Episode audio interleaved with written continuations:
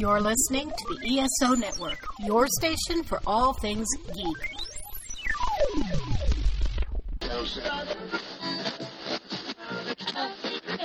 Uh oh, guess what day it is? Guess what day it is? Huh? Anybody? Mike, Mike, Mike, Mike, Mike. What day is it, Mike? Woo-hoo! Welcome to Earth Station One, a weekly podcast dedicated to all things sci fi, fantasy, and much, much more. Sit back and relax and enjoy the show. Hey there, listeners. Welcome to another episode of the Earth Station One podcast. That's right, folks.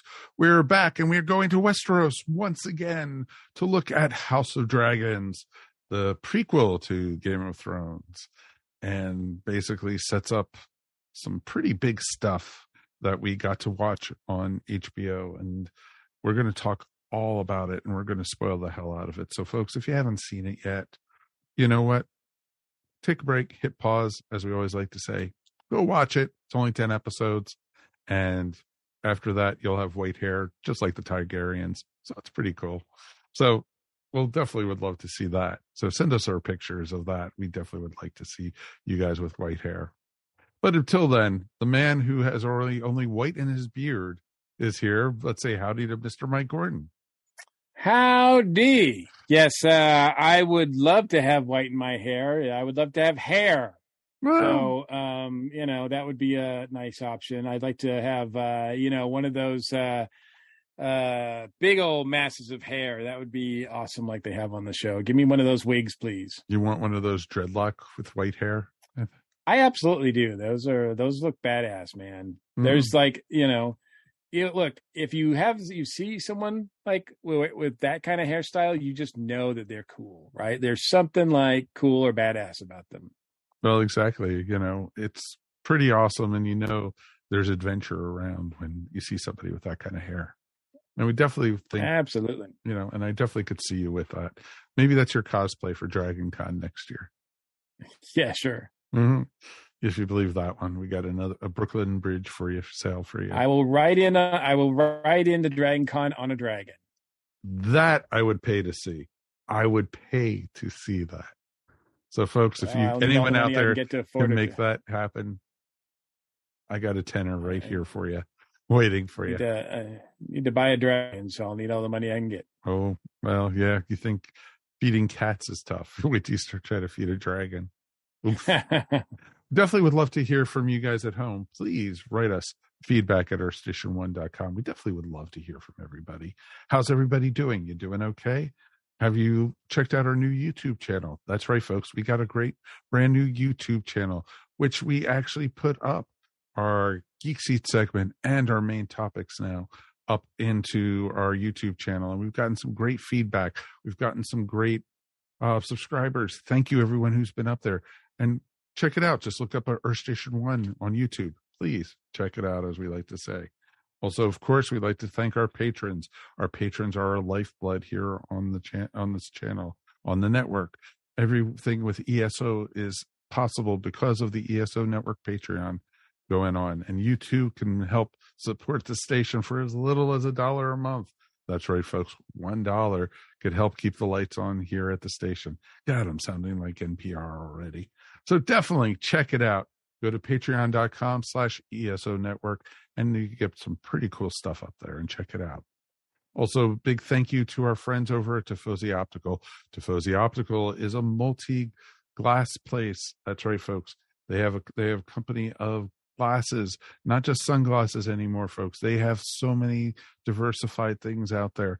They've got gamer glasses, they got blue light blocking glasses, they have safety shields, they have exercise glasses, they have safety goggles. It's pretty cool, everything that they have. And as a big thank you for checking out Tifosi Optical, you could get 10% off your whole order, including sale items. That's right, folks. 10% off your whole order. All you have to do is go to tifosioptics.com, put in the coupon code EarthStation1. You get 10% off. It's pretty cool. Not a lot of places do 10% off your whole order. Usually they just do 10% off one thing. But Tifosi Optics is different. So check it out, tifosioptics.com. Tell them Earth Station 1 sent you. And now we're here with new friend of the show, one of the co-hosts of the movie theater time machine. Let's welcome Nick Taber to the show. Welcome, Nick. Hey, guys. Howdy. Thanks for having me, y'all. Absolutely. Welcome to the station. Uh, for those Yeah. people not familiar with you and your podcast, tell us a little bit about it. All right, so I mean, Movie Theater Time Machine is a long-standing. We've been working about six years now. Uh, movie review show of just a blend of comedy and insanity. Um, you know, some of us people have compared us to MST3K in given Okay. time, but we uh, traditionally started. We uh, reviewed the older style Hollywood and really got into the experiences of what it was like to be in the theater and review those before the streaming world, before um, really like the, the tagline of the show is, you know, the podcast where we keep it reel to reel. And, you know, that's uh, just reel to reel video. And I mean, Right, right. Memories of blockbuster memories of a of a you know a world that's gone you know but it's just as amateur movie geeks as we are it's just fun to rip and dive into things but you know we uh, our tag of the show is we have this thing called fantasy casting. And fantasy casting where we replace actors or actresses of the movies with you know a random plethora of something or you know whatever it may be you know the crazier the better um, Gotcha. I can one of the understand that. Yeah, one of the things we got to recently, um, we got a um, we got into this kick of replacing any actor, you know, every actor in a movie with the Muppets, except leaving one actor. That's awesome. And it just gets crazier and crazier every time we crack into it. Um, like we recently, um, we recently did a, uh show actually very close to the time of recording this one. Uh, we reviewed the movie Dolomite. Uh, have either of you Oh, guys yeah. heard? Oh yeah, we know Dolomite. Yeah, we reviewed. I have- We were we were lucky enough to review it with Brad Jones, the cinema snob. Oh, okay. Oh, yeah. Okay. We had Yeah, Brad on last week. We, we, Yeah. yeah. yeah, we're familiar with Brad. Yeah, and he just like he was super gracious with it. I mean, you know, it's we were talking off like I shaved down my beard, do a goatee, had a black th- a black suit on, looked at that, and he's like, "Dude, you look more like me than me." You guys could almost be twins in some ways. Yeah, and I just looked into the camera. I'm like, "Dad." Oh, I'm sure that made him feel well. Oh, he laughed his ass off. He was gonna like it was a brief second of holy crap, I just pissed off my guests. Um, but reviewing Dolomite, you know, we had uh, like everybody except Rudy Ray Moore as a Muppet. And um, you know, a few weeks ago we had um, we reviewed the movie 300. Mhm. Um, but I forgot who we kept as a human. I think Gerard Butler was the only one, and everybody else was Muppets Sure. you know, and then the theories of how it came out was like, okay, you have just felt coming out later, or just the stuffing coming out when everybody gets stabbed. Um, Sure. actually, we really should save this when we do Saw next year for that. But you know, if we do Saw, I don't know. Um, but really, it's a you know, our show itself is really a celebration of you know of genuine Hollywood. Um, we've had you know several guests to come on. Uh, we had the curator of the Jimmy Stewart Museum Oh, very cool. come on last year. and I mean, she was just gracious as heck about everything, and um, um, just a very, very genuine person. Um, and it was like the closest I'll ever get to actually meeting Jimmy Stewart myself. So, um, but um, it's my biggest thing. But our our show is just really about having a lot of fun and putting out a lot of um, a lot of good into the world. You know, we started out on a um, a time where I don't know if you guys don't uh, you guys avoid politics here. We try to. We, you know, if you go a little bit into it, it's fine. Okay, yeah, but I'm not not getting deep into it. But we started we our first episode was recorded the week after Donald Trump was inaugurated. Ugh, Mm. Okay. So it was like right at the time at the peak when everything was getting crazier. Well, I mean, it got worse, but I mean, it got crazier and crazier. and it's like, okay, now we've got to do this just to throw out some fun and throw and throw out insanity and do the best we can. Oh, I'm sure Yeah. because you had to lighten the mood somehow with everything. Yeah, and I mean it's our our thing, and I mean for for we're just trying to, and it's good therapy too as well. It's just we make That's how money podcasting really is. That's all Really, yeah, podcasting it- really it's- is. Just therapy for all. therapy. Oh, wait a minute. No, I, I'm the one who pays the bills here. It is not cheaper Yeah. than therapy. so no, no, no way there, Nick.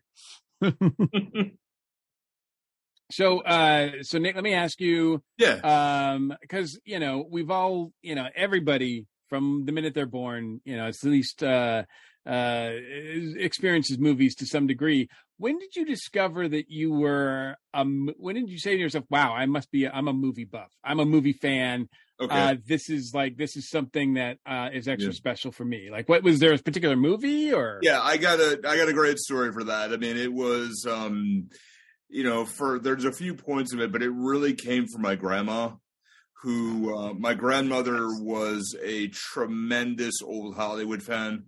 Like you could you, could gi- give her one line and she could tell you the movie, who did it, who was you know who was wearing which dress, and who she saw at the you know or what happened, and um and it was we were really really young, and my they took me to see The Lion King and um, you know, and then every year um, for Christmas, you know, she had this really beautiful tree, and they had, I wouldn't say they had a ton of money, but they had, you know, they were very well off. You know, my grandparents, and every year we went to see this really cool movie, and whatever we saw, there was a Christmas ornament of that movie in the tree Oh wow. every Oh, year, really? and Oh, it very just cool. you know, so like you know, sometime in the late '80s, we went to see you know Batman, and you know there was um, you know the, the original Batman, and I'm like, oh, perfect, this is great, and then there's the Batmobile, and then you know they went to see it like. I think I saw that movie so many times. 'cause over the years, there was like Joker, and then there's the Riddler, and then there's so many others. And um, uh, when we went to see Back to the Future, you know, there was there was uh, Doc Brown and the tree, and it just it kept going and kept going. And then um, in my college years, she I um, I actually have a poster. Well, it's not here, but it's in my uh, in my living room. Is a giant poster of Casablanca. Nice. And um, you know, I was I had a friend of mine in college who kept uh he kept dragging me. He was a film major and he's like, Oh, I gotta bring somebody every time to go see a movie and he kept dragging me. I'm like, Don't you have a girl you can kind of, you know, bring with you, man? Because some of them were just total crap. And like, and some of them were fine, but there's really weird experimental movies. And she's like, No, no, like let me show you what real Hollywood is. And she went to the library and brought Casablanca, and then like that just old Hollywood just lives in my brain. Twenty, you know, twenty four seven, and um, everything else. That that's that's awesome and amazing to hear. Uh, I'm a big fan of uh, movies, particularly classic movies. I Turner Classic Movies is the default channel on my TV, um, and uh, I always appreciate, especially now, um, so many more people uh, talking about classic movies. Um, I mean, I like talking about new movies too, but I think a lot of people are so obsessed with everything that's like here and now Yeah, rather than you know i mean you're looking at your uh reviews i mean you go back to the the 1900s to Yep. up through like today so i mean you there's nothing that it doesn't seem like there's anything that's off limits for you no, um no, no. It was, it was in the theater at some point. Although we cheated last year when we did Sharknado. Oh, Um, gotcha. was- that was just something. Once we heard about it, we're like, "Are you? That's a real thing." You know, okay, then we watched all six movies and we're like, oh my god, we got to review these. Like, we've got to review these. These are so bad. Um, but yeah, there's really not much off limits. I mean, our general rule, as long as it was in the theater at some point, but to your point with um with movies, I think now you have you don't have a monoculture anymore um where like you, you know you we have movies now that you know get streamed and you could see it on uh, HBO Max or you can go to the theater. And a few years ago everything was straight to streaming you know because of the pandemic. But right. what we've lost and why it's so good is you know some of these are so are pushed out in what I call the boardroom movies because you could tell they're put together and they're put together so quickly, and some of them aren't bad. Um, like what surprised me was the kids' movie Trolls Two, Hmm. which well, I'm like, you know, that one, that one was decent. Like that one was fun. Not the one I'm gonna put in every time, but like Right. you have that movie, and then if you compare that to something like uh, you know the classic, one of the classic kid movies, Home Alone. You know, where it's almost perfect Right. Right. it's almost perfect because but people i think when you didn't have so much of a monoculture people for when the studios stopped having a really big grip on things in the 40s and 50s and then you had these people who just had their love letters um to uh, you know or whatever they're going to do or whatever they're going to put together. I mean you had um it was home alone for example as well. That one's in my head was a you know a um a love letter or something like chris columbus you know put it all together and designed it and the whole almost the entirety of the movie almost all of it was filmed inside of a inside of a high school during the summer. Hmm you know, it was uh, the whole all the inside of the house was an old high school gym, and um, you know Robert Zemeckis doing you know Back to the Future, and then Robert Zemeckis also doing uh, Forrest Gump, and a lot of stuff. You know, uh, Robert Zemeckis just he loved the script so much that he put his own money into the movie just to make it better. And I mean, you don't have that now because with the way the internet is, like, um, Right. You know, you have something like, you know, Black Adam and you have Wakanda Forever right now, which unfortunately, I mean, those two are very important to their genres, but it's going to be forgotten very soon because the next thing's going to come up and then the next thing's going to come up. And then you got people who are not even paying attention to it. Um, you know, it's we're a few weeks away from Thanksgiving right now, um, and you have people who are just flipping on the Hallmark channel and watching the crappy Christmas movies twenty four Right. seven. Right. Right.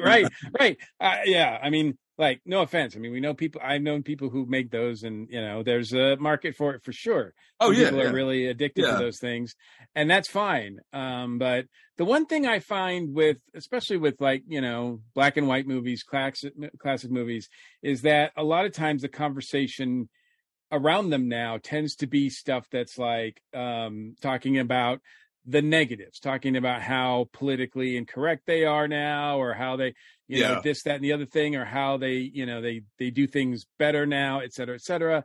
But I find when I watch a lot of these classic movies, not everything, sure, but I mean, a lot of the great ones certainly is how relevant they still are Yes. and how amazing uh, in that in that sense. And sometimes it's relevant in a good way, and sometimes it's relevance and it's like, wow, it's like they're talking about this like a hundred years ago. Not what has changed, and right? Like nothing changed, right? Yeah, yeah.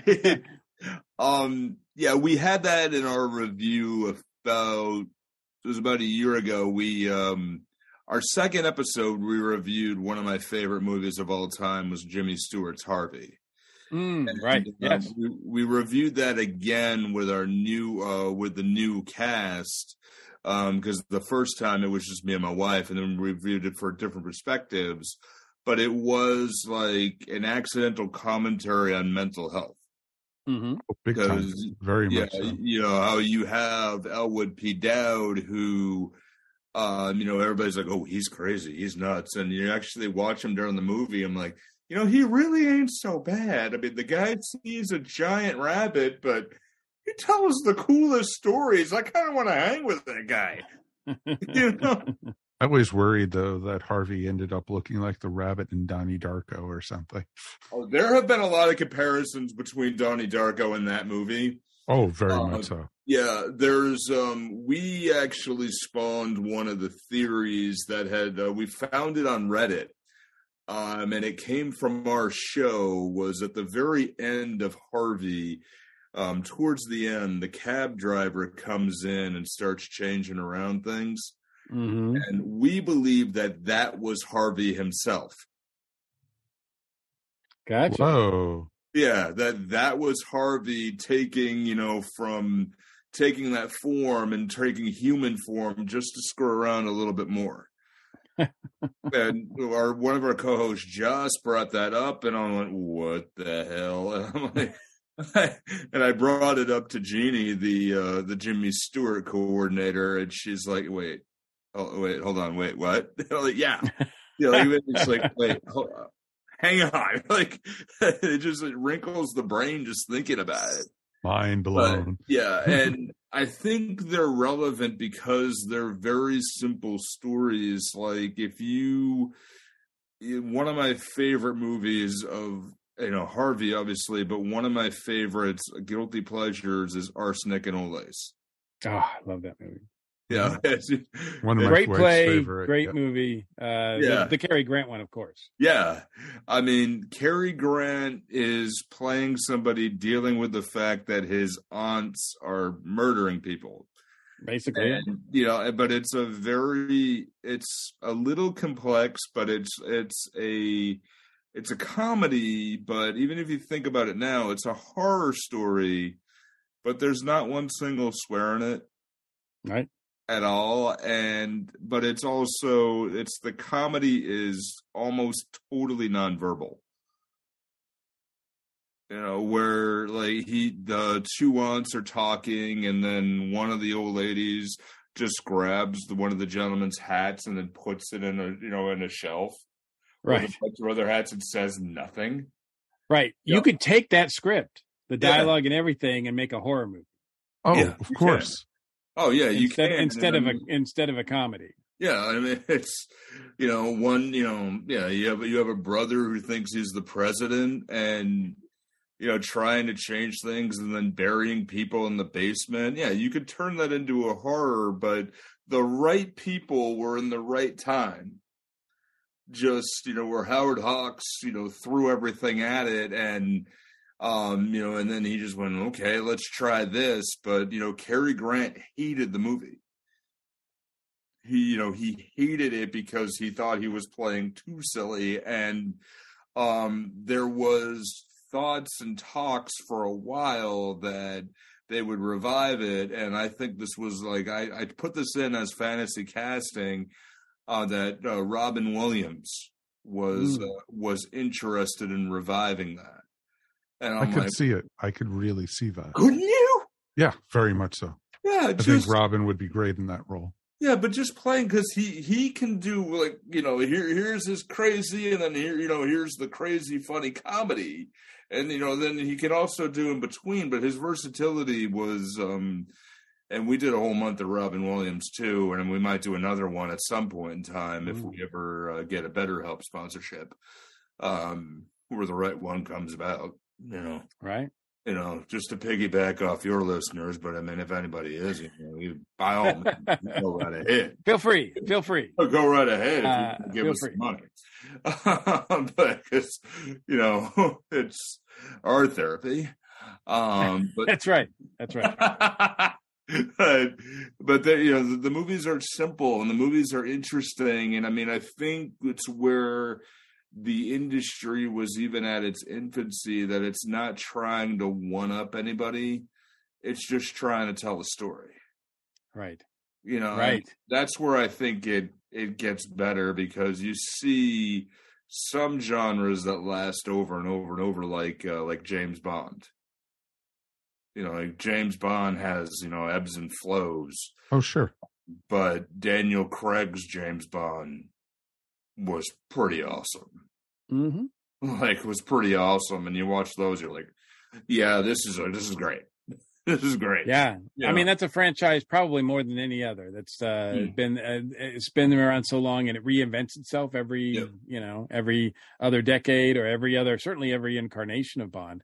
yeah. Um, and it's uh, yeah, it's really cool that you know you've devoted uh, now over 300 episodes to all Yeah. these classic movies. It's amazing to me, and uh, it's a great thing. So, um, but now that we found out a little bit more about you and your podcast, uh, Mike, I think it's uh, about time we find out where his uh, real passions lie. Oh, All I think so. All I think it's time. You know, he's been like going, "Hey, I'm so cool. I'm just a movie guy. I can handle this." Well, it's time to see what he's really about in the geek seat. You know. Do it. All right. All right, Nick. he's all cocky now, but you know we've had people in tears over the geek seat, so it's okay. All right, Nick.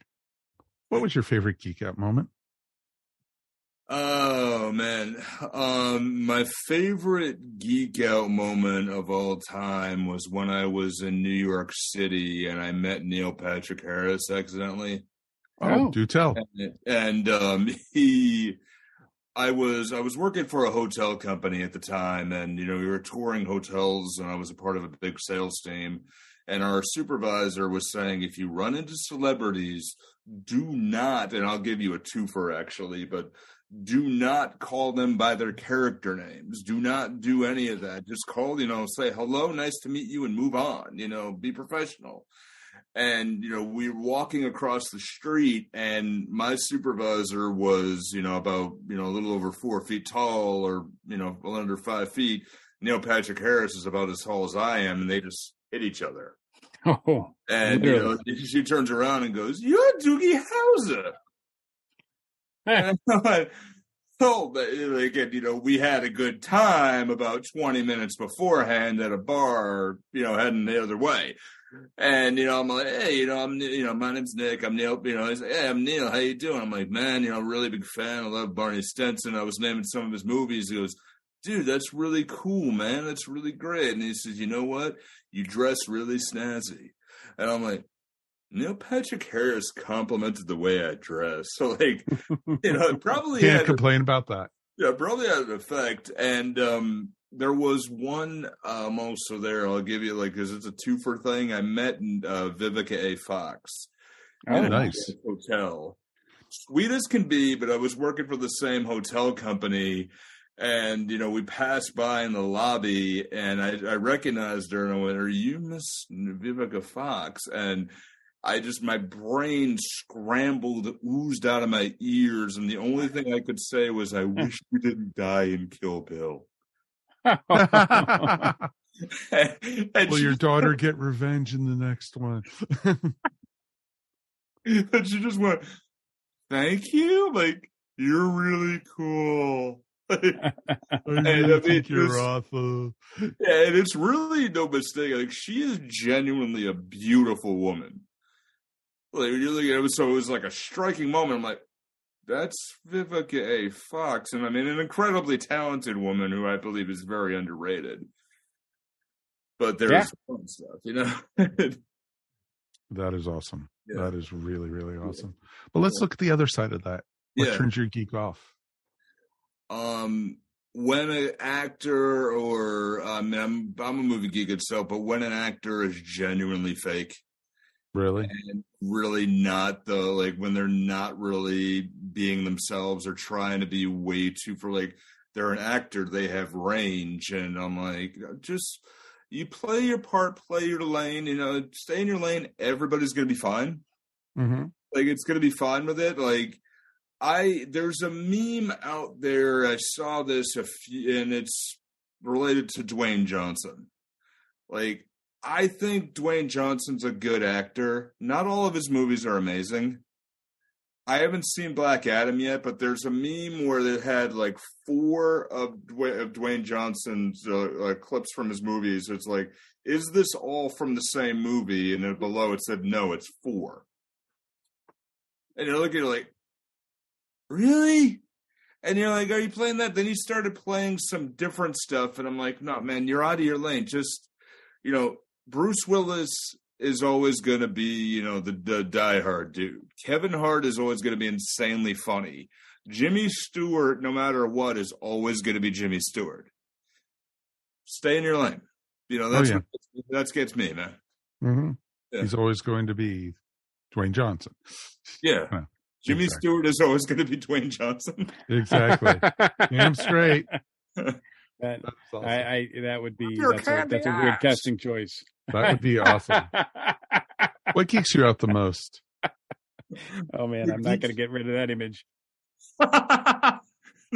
Granted, I got the same haircut as him, um, but what geeks me out the most is like I like it when you're in the middle of something or like when you're really just completely drawn in on whatever it is and um like i had an example on this we uh, we met one of my favorite my favorite singer of all time is a woman robyn adele anderson nobody knows who she is I know. who Um, she is.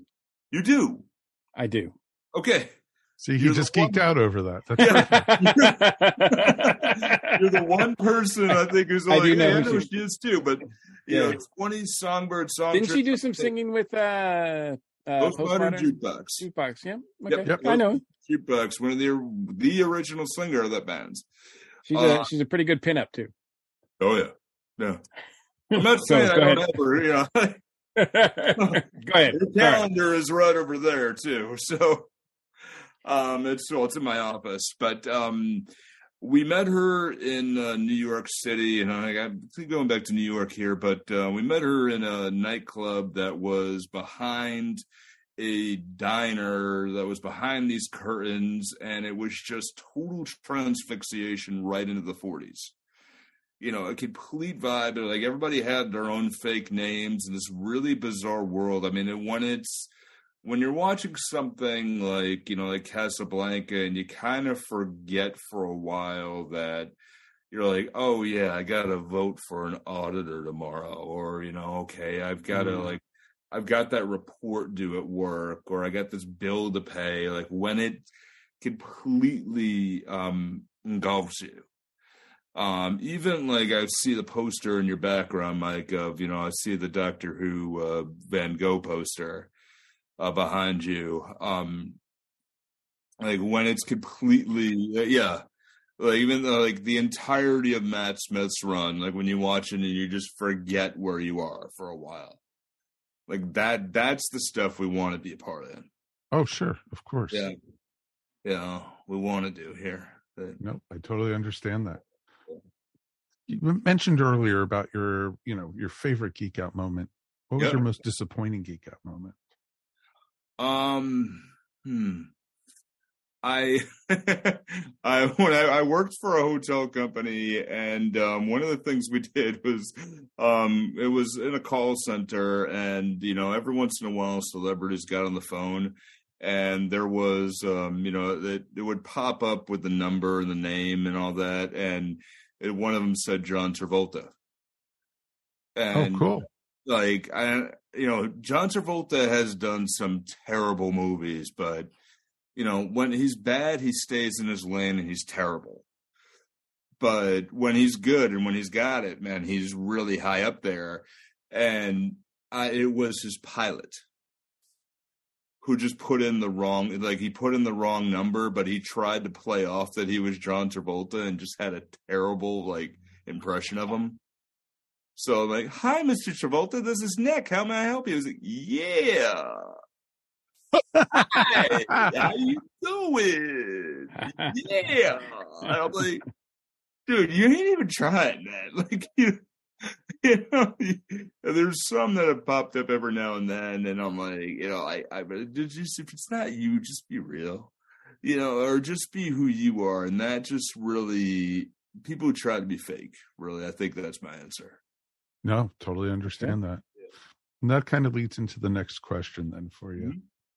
Mm-hmm. What fictional character would you like to meet the most? Oh man, I'm gonna say the doctor. Which one? Oh, okay. Yeah, which one? Good.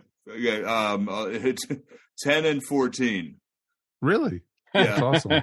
Yeah, ten and fourteen. I mean, would be They like look very similar. I don't know why. no, they do, right? Yeah. yeah. yeah. I knew those teeth, Yeah. but you know, like when Teeth, I- they These hands. what? what? but it just you know something's going to be really cool and something's going to be really bizarre and i've thought about that over and over again um i mean if you had to meet someone who could take you to any particular point in time and you know i um the beautiful part of doctor who lore is the fact that as long as you're near the tardis is whatever you're speaking you're speaking in the other language You know, Mhm. the, the great line during uh, Matt Smith's run, and Jenna Coleman standing behind him. She's like, "Am I speaking Russian?" She's like, "Yeah, I don't have any time to explain that right now." right. but it just Tennant just David Tennant. I mean, you know, Peter Capaldi had the same thing where like he wanted to be, but he wanted to be the doctor ever since he was little. But David Tennant got into acting because he wanted to be the doctor. Now he's the doctor again, and I'm like, yeah, I, I kind of want to hang out with you. Okay. I lot. totally can see that. yeah. Or as they say, whoever hangs out with the doctor is never ever the same after. Yeah, you know, uh, but then again, it kind of would be worth the kind of be worth going through all of it after a while, even Yeah, if I very true. Yeah, yeah. What fictional character would you like to meet the least? Um, this one's kind of tough, but I would. Um, you know, I'm going to go with one of my favorite movies ever. I mentioned it earlier, Harvey. Mhm. and I would really say the um uh his sister. I would just because she the whole movie she's trying to prove him wrong and not going with it. But because I'd see his sister just going a little bit uh, getting a little odder and a little odder, I'm afraid she would drive me crazy. And you know, then I would end up in Chumley's Rest. Yeah, I could see that. Maybe Yeah. that's the reason. You explain so much right there. It really does. Yes. what is your favorite geek word, phrase, quote, or pose? Ah, man. Favorite one, I man, I gotta go with the tenth doctor again, Allons-y. Allons-y. I've done that so many times and um um I think one of the favorites that I've done is I'd say phrase though has also been from the movie Harvey. Um I had this in my professional work email for a while and also because of we're sponsored by adamandeve.com and uh, for movie theater time machine and we try to work in the ad in the weirdest possible way um you know to try to like you know and then i had the phrase from the movie you know i recommend pleasant always pleasant.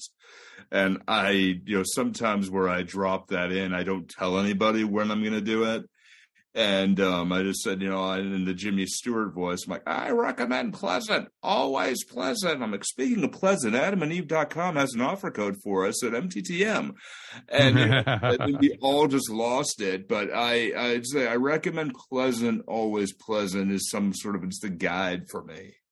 oh, that's awesome. Yeah, I like that.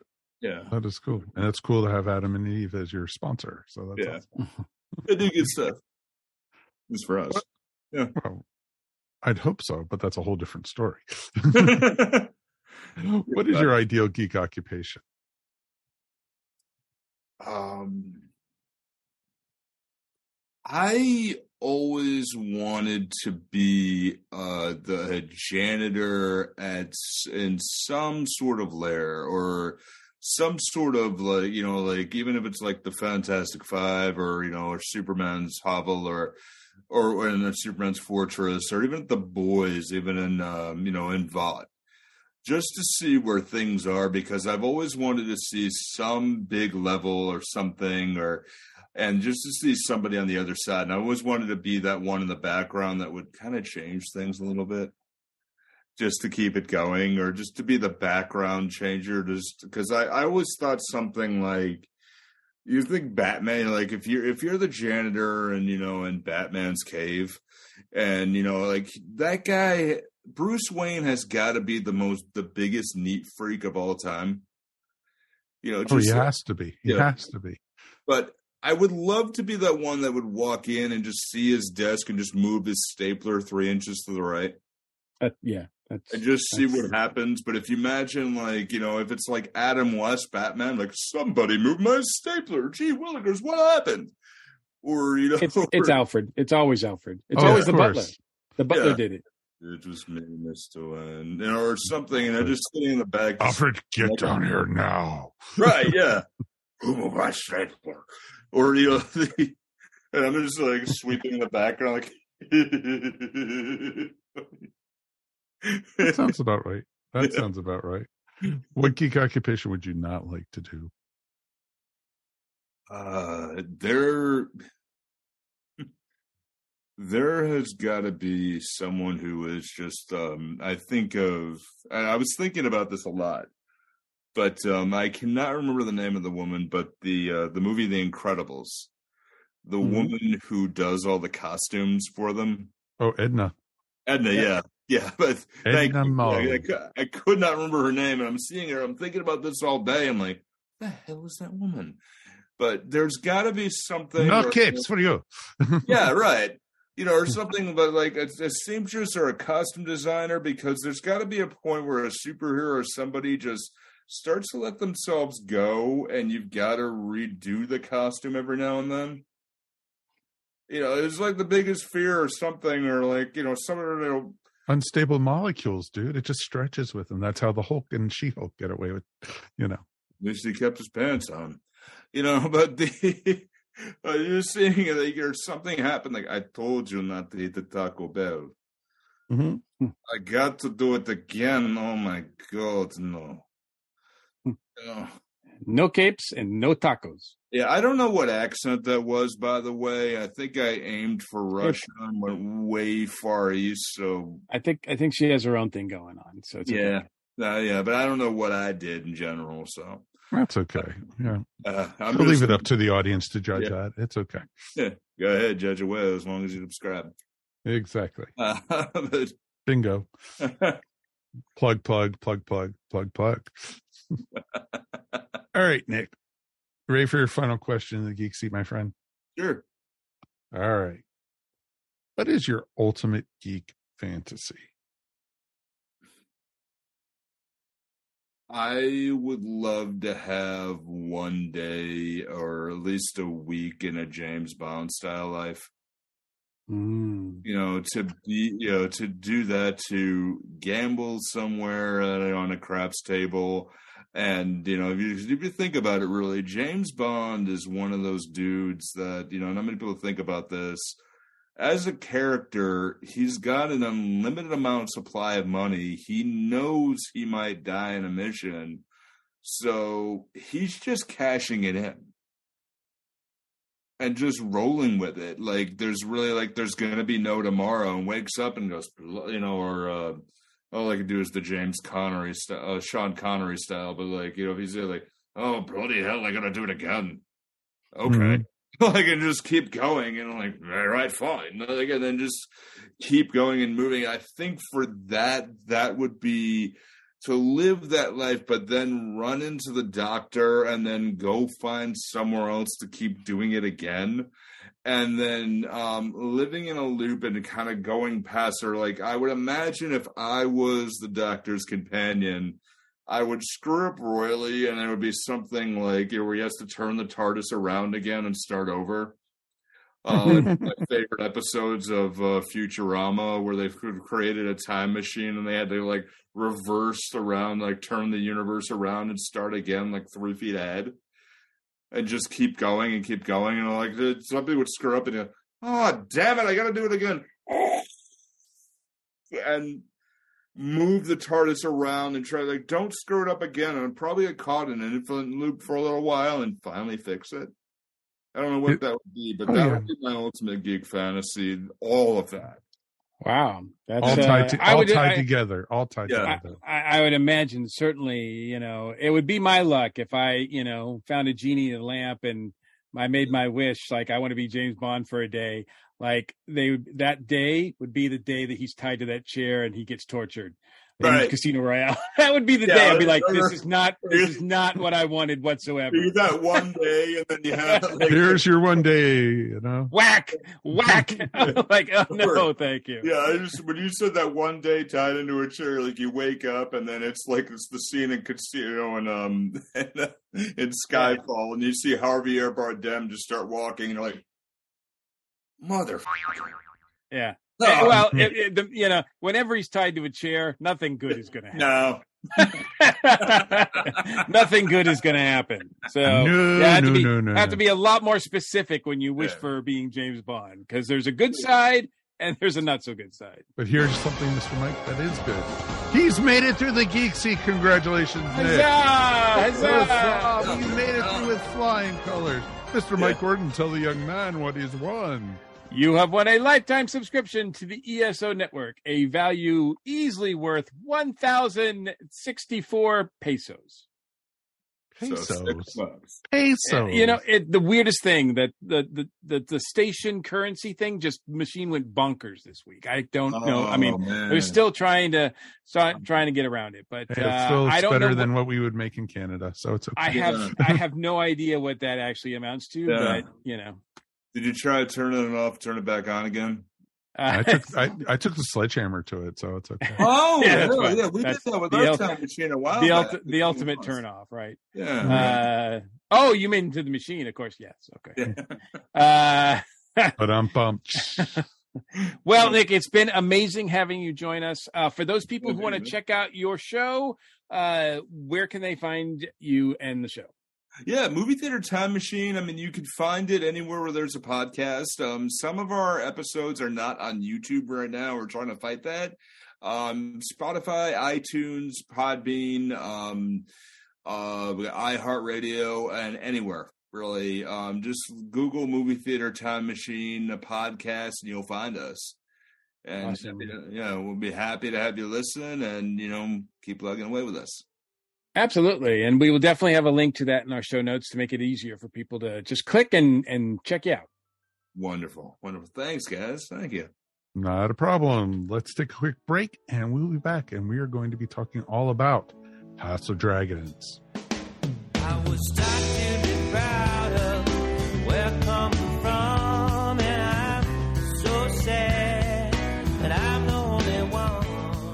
Hey, everybody. Michelle here with an iconic rock talk show moment. The Rock and Roll Hall of Fame class of 2022 is now inducted. The ceremony finally happened this past Saturday, the 5th, in Los Angeles, and it was a very big event indeed with lots of unannounced guests, including Bruce Springsteen, and lots of great performances that you can catch some clips of on YouTube now. Uh, my sources on the ground tell me this is one of the best ceremonies that they have seen in years, and it had something I'd given up on seeing ever again. It had an all star jam at the end. The classes have been so big that they haven't been able to do it, but they got it in last night, and it's a once in a lifetime chance to see Dolly Parton singing Jolene arm in arm with Rob Halford of Judas Priest and Simon Le Bon from Duran Duran, as well as the Eurythmics, Pat Benatar, Zac Brown Band, Pink, and Sheryl Crow. You don't see that every day. There was one uh, very bittersweet note to the evening. This should have been a completely uh, triumphant night for Duran Duran and all the Duranies around the world, but sadly, Simon Le Bon made the announcement from the podium that original guitarist Andy Taylor uh, was unable to attend because he has stage four metastatic prostate cancer. It would have been his first appearance with Duran Duran in 16 years. Um, Taylor says that he's been getting sophisticated life saving treatment, but he had a health setback that precluded him being able to go. He sent an open letter, uh, which Simon Le Bon read parts of from the podium. Uh, there's no official word on his immediate prognosis, but uh, Simon said it was devastating to know that a member of the Duran Duran family wasn't going to be around for much longer. So that is some very sad and sobering news, and our thoughts are with uh, everyone in the Duran Duran family right now.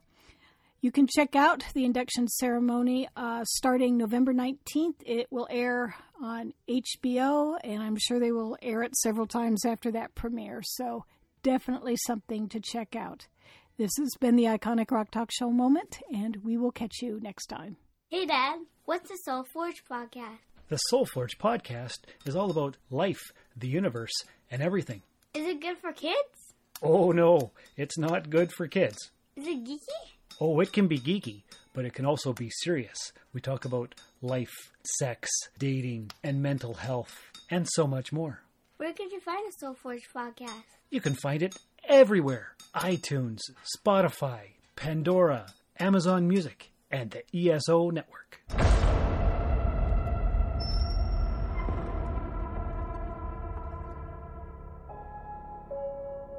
The dream. It was clearer than a memory. And I heard the sound of thundering hooves, splintering shields and ringing swords. And I placed my hand upon the Iron Throne. And all the dragons roared as one. I consider the matter urgent. That of your succession. Who else would have a claim? The firstborn child. Rhaenyra. No queen has ever sat the Iron Throne. The king has an heir, Daemon Targaryen. I will not be made to choose between my brother and my daughter.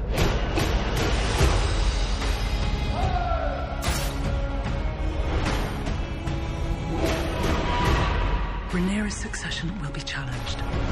Knives will come out. You are the king. Your duty is to take a new wife. I have decided to name a new heir. I'm your heir. War is afoot. Do you think the Ram will ever accept me as their queen? A woman would not inherit the Iron Throne, because that is the order of things. When I'm queen, I will create a new order. Your family has dragons. They are a power men should never have trifled with.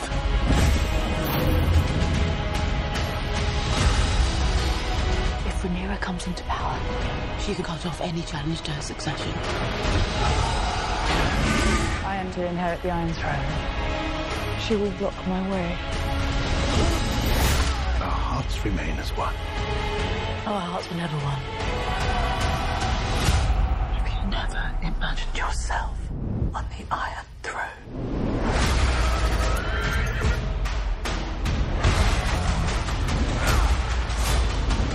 Where is duty? Where is sacrifice?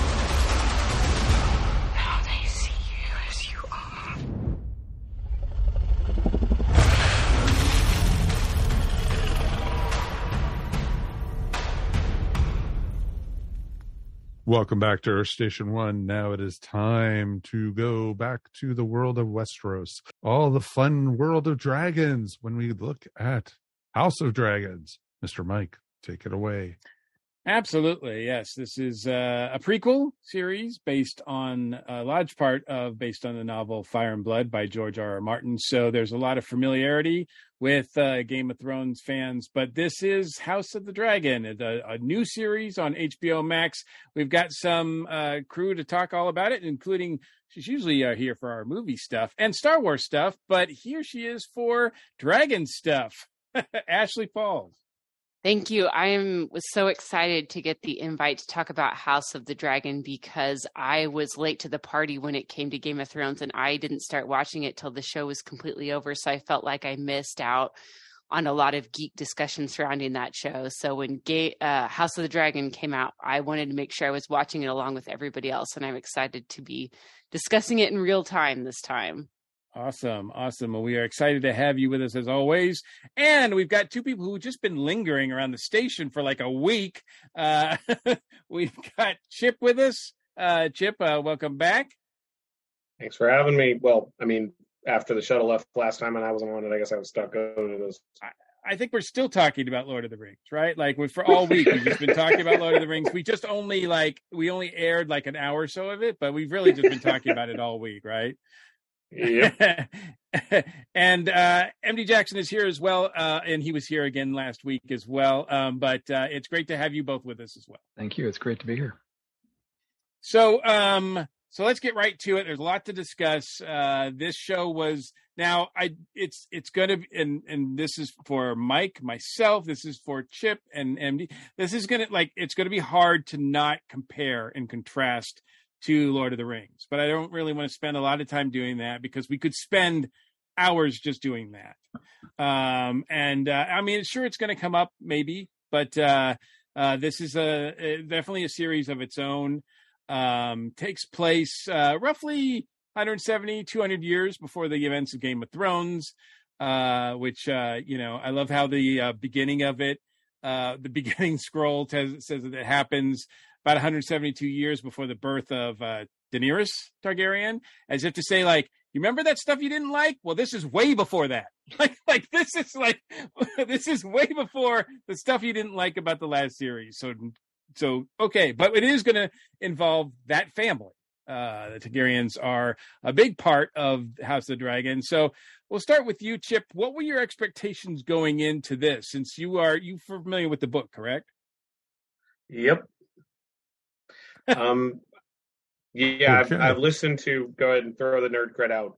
Uh, audio audiobooks because I can get to them quicker. Fire and Blood, World of Ice and Fire, and the Game of Thrones books and Tales of Dunk and Egg. So I'm familiar with this universe. I I was hopeful that it was gonna that they were gonna take lessons from the end of Thrones and not just go off on their own. And so far, they've been pretty good about sticking to the canon of the books loose as about as loose as they can, with a couple of exceptions. So mm-hmm. that was my hope. Was were you excited by the time period that they chose? I mean, obviously it's a it's a rich history. They could have gone in in a lot of different directions, I think, but this specific time period of uh, the the Seven Kingdoms.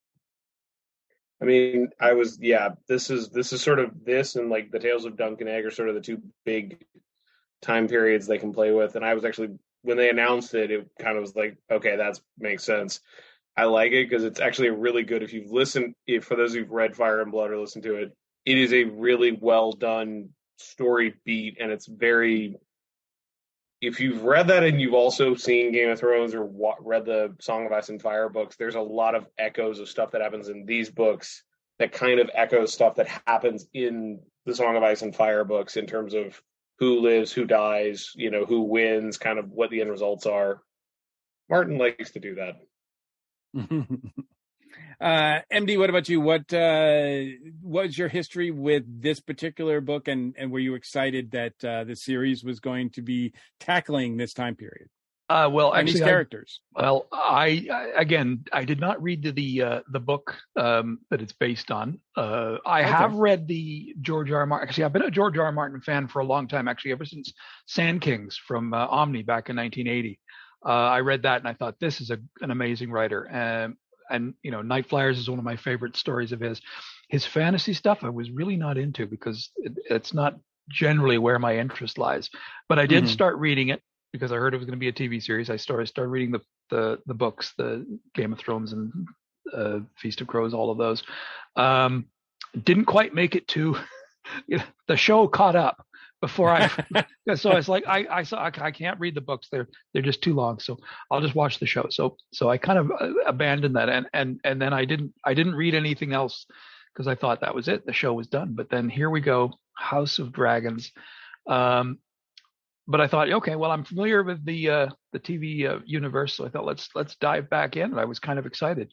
Um, and you know that was one of the things that about the Game of Thrones was that the fir- whole first season I thought you know if they're not going to have any dragons, you know if if there's not going to be any fantasy stuff, they're not going to be you know dwarves and and elves and and all that fantasy stuff, then I'm sure. not going to watch this. So it was like they just at the very end. Also, the fact they killed off my two favorite characters in the first season, but um, so I was like, I was ready to quit. But then they came up with the, the, you know, there was the White Walkers and the dragons, and I was like, okay, I'm in. Now with this one, it's like we got dragons right off the bat.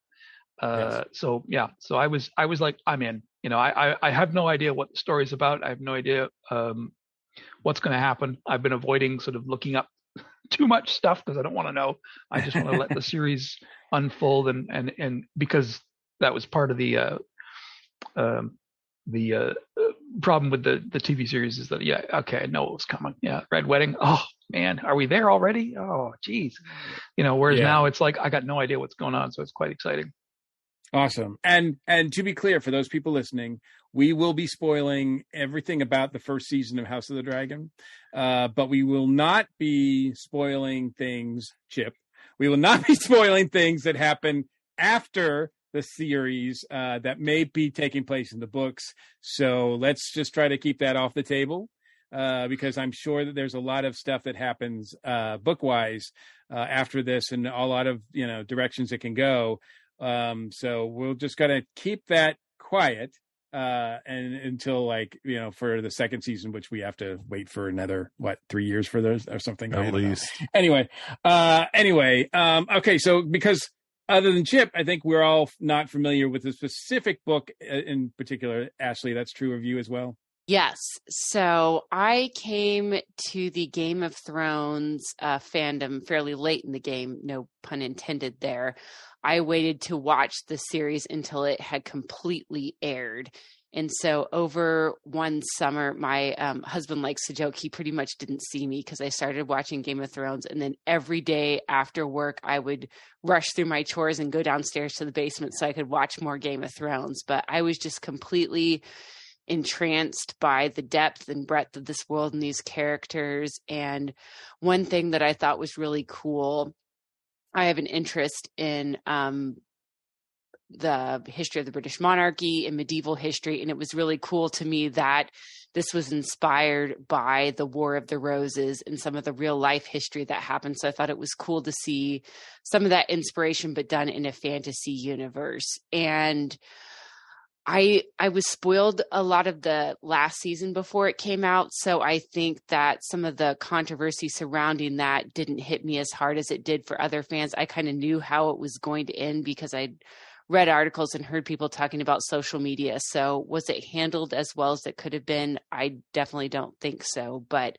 I was kind of expecting that. So I was pretty hopeful coming into House of the Dragon. I don't know that I had necessarily latched onto the Targaryens ahead of time as the house that I most would have wanted to see, but I mean, who doesn't want to see fantasy dragons? And right from the very first episode, I was completely drawn into the characters and the world, the high stakes political chess game. Um, as cool as all the battles are, you know, I would even be satisfied if we hadn't even gotten any big battles in this first season because I just love seeing the characters and how they interact with each other. And they're playing this very dangerous, high stakes political game. So I am all on board. I, um, again, because I haven't read the material it's based on, I don't know how it's going to end. I have a feeling, kind of based on what we see on uh, Game of Thrones, it's not going to win well for my girl Rhaenyra, but I'm still I'm still Team Black. I'm still rooting for her, so we'll see what happens.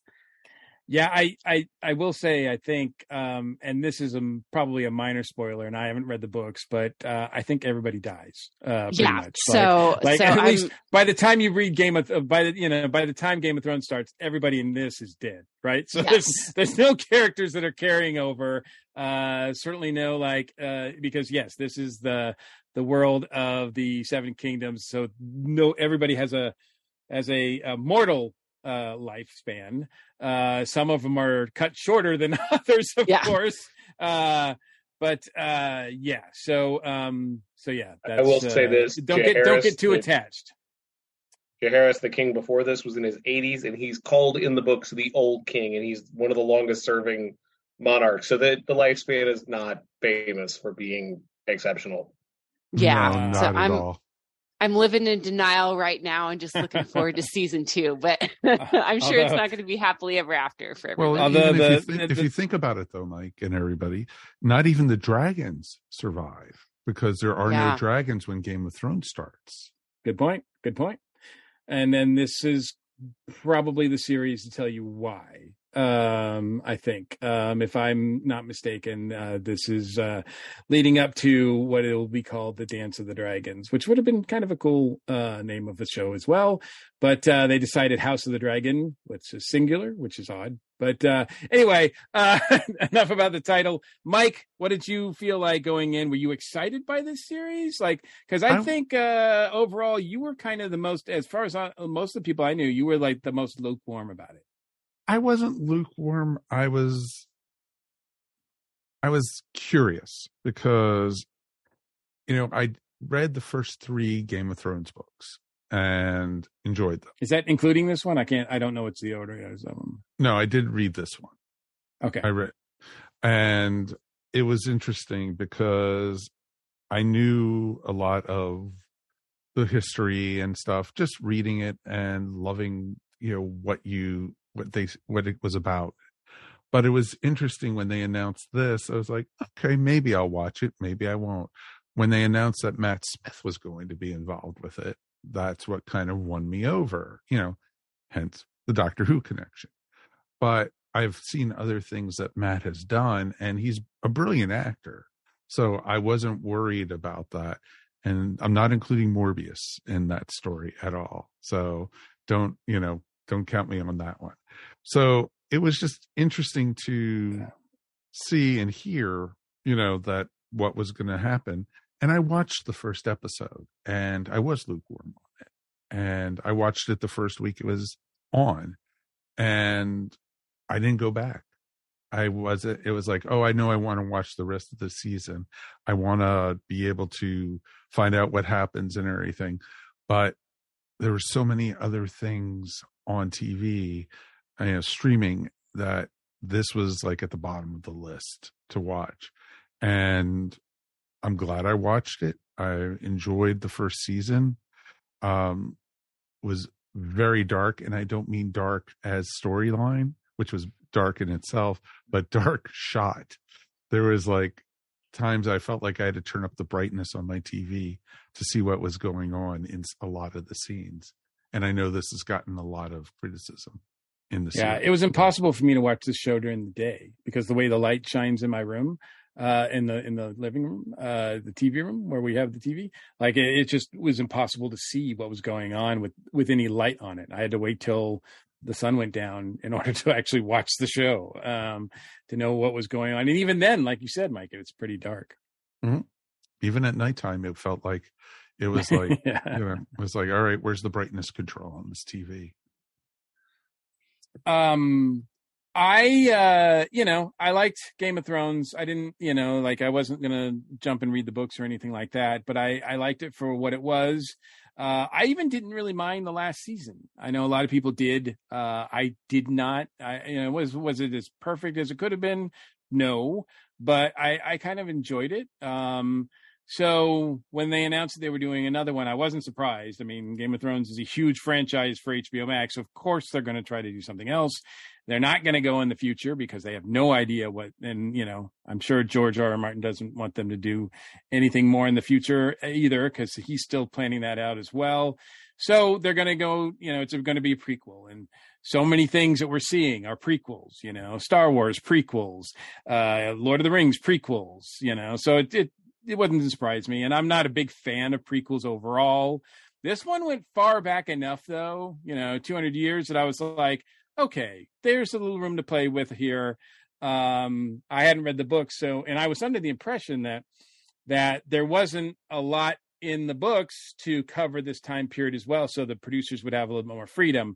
But I was, uh, I found out afterwards while listening to this podcasts about, you know, the show that um, no, no, it's a lot of the events that are played out here uh, are are definitely played out in in uh, are definitely listed anyway in Fire and Blood. So um, for those people who are familiar with that book, uh, there's a lot of things that they're looking at here with um, uh, you know either some skepticism like hey that it's not the way it happened in the books or i know what's coming you know as you said md like the red wedding like i know something bad's going to come because i've read i read that event so i know that's going to come God, read the Red Wedding and then actually to see it on the screen. Oh my God. Oof. yeah yeah i guess yeah it's well it's one thing to read it and then to see it play out um so uh so i i went in open arms and and i you know i enjoyed what i saw in the first episode. Um you know it's very much a a mix of what game of thrones i think does best where i think you know it's got a little bit of the crown in it. It's got a little bit of house of cards in it. It's got a little bit of west wing in it like but it's all in a fantasy it's definitely a fantasy series for adults for mature adults. And i'm not just talking about the tna and all the violence or whatever but it's like that it really talks about like a lot of it is just people talking in rooms. Like it's just people talking but yet there's so much on the line and there's like every character is saying something to another character that's not quite what they're saying but what they're intending like is completely different. And there's a lot of other things going on here and it's it's quite i mean it takes a cast just like in Game of Thrones, it takes an amazing cast to be able to pull that off, as well as you know amazing showrunners and writers and et cetera, et cetera. And I, I overall, I don't know that I'm attached to this as much as I was the first season of Game of Thrones. Um, but uh, but I, I'm invested. I, I think they did a good job. The one thing that that really threw me off, though, I will say, is the I mean, people talked about the last season of, of Game of Thrones. One of the big, you know, criticisms was that it was it was it felt rushed. That you know they did a lot of things in a short amount of time, and it just felt really rushed uh, because they only had a certain amount of episodes to get this done and finished. Well, this thing, like, I mean, this this show starts and then like just like puts the pedal to the metal time jumps all over the place. We get a cast change like like halfway through the series. It's crazy how fast this goes and I couldn't understand I was confused because I couldn't understand what the rush was. Um like why are they spending like why are they going so fast? Why aren't we spending more time with these characters? Why aren't we spending more time with these actors cuz they're pretty good. I'm attached to them and now all of a sudden boom in one episode they're replaced. I'm like the and major characters, major characters are replaced. Um and it's just it was just crazy for me to but I understand now that this first season is just a as it's a prelim. It's just like the real the real series is going to start next season. Like the the last thing we, this is like a a preview, if you will, or a prequel to like really what's the most interesting thing that's going to happen, which is probably going to be a lot like you know um more real time, and it's going to be a less pedal to the metal. No, Um, it- I agree with that, Mike, because it almost felt like it was a prologue in a lot of ways. Absolutely, yes. Prologue, yes. It felt like a yeah. I mean, it felt like a teaser, like like you know, when you see a normal TV show and you get that five minute teaser, like that's what this whole series is going to be like. I think to the rest of the season, from what I gather, I don't know, but man, it was it just felt like it was going at a breakneck pace, like doing time jumps. I don't know the uh, the first season covers like it seems like 50 years almost. It's not that quick. It's more like 20 or 30, right? I But- think it was. I think it was like twenty five years that they cover in this. yeah first and season. and you know i mean characters are having children and we don't even really see that and it's like there's a lot of Children are having that we- children, or yeah and it's kind of hard you need a scorecard really it's it was really that part of it was i mean i liked a lot of what was happening but there was a lot of stuff that threw me off um MD we'll start with you what did you feel about this season and especially the way it played out with the time jumps and everything Yeah, I didn't realize that that was that this was kind of prologue to a larger story. I, you know, I, I was just sort of following it, but the time jumps really did throw me, um, and they happened. Yeah, like you said, they happened so fast. You know, and and you know, you you're watching the show, you you you know, get up to go grab a cup of tea or something. You come back, it's like, where where where'd the kids go? Who who's that guy with the eye patch? Oh, right. Okay, you know, it's like, but uh, yeah, the time jumps really did uh, throw me off. Although I, I thought it was funny in contrast to the um, you know characters growing up so fast. Uh, the one character who I did not give any chance to survive past the first couple of episodes was actually right there almost to the end, and that was uh, Paddy Considine as as as uh, uh, and I have to look consult my cheat sheet because I I can't remember the names there. Paddy Considine is a Viserys. Um, He's you know there was that that part where he um, did not uh, you know he he he didn't take Lord Corlys up on you know their their daughter who was only nine at the time, and he and he went to the the one who was older. And I thought, well, that's probably a good call because you don't know how long that guy's going to last. He looks like he's falling apart right from the very beginning, and yet you know he, he lasted right to the end. You know, he's he's he's like lost his eye, and and uh, and and he's just you know he's basically just sort of you know falling apart bit by bit, but but he uh, he lasted. Uh, quite a lot longer. And of course, and that was amazing because Paddy Constant, Considine is is a just an amazing actor. Um, yes, The talk, the talking, very much so. He also Yeah. felt like Kenny from South Park a lot of times. He felt like he yeah, kept on because there was feeling so like many he was episodes about that to ended die. with him like collapsing, and I'm like, oh, he's dead. And the Yeah, next episode, he he's is. like alive, and Nope. I'm like, what? Like I'm still there. Yeah. um, but uh, yeah, and he ages like tremendously through this whole series, where his brother doesn't age at all. So uh, I don't know why that is, but uh, I don't know. Matt Smith's got something going on there where he doesn't, uh, you know, Daemon doesn't like age as much as Time Lord. The Time Lord. Hello. yeah well Yeah. that's true that's true and you know if you're we've seen it before in real life like p- people in positions of powers like presidents or whatever it really ages people like if you're not that then of course you know you can uh you can live longer uh you see the less eff- effects on it um but uh, yeah we'll go with that um ashley what about you what did you feel about the uh first season Yeah, so overall, I really, really liked this show. Um, like I mentioned, I was all in from the first episode, was really drawn into the characters and the drama and the larger story being told.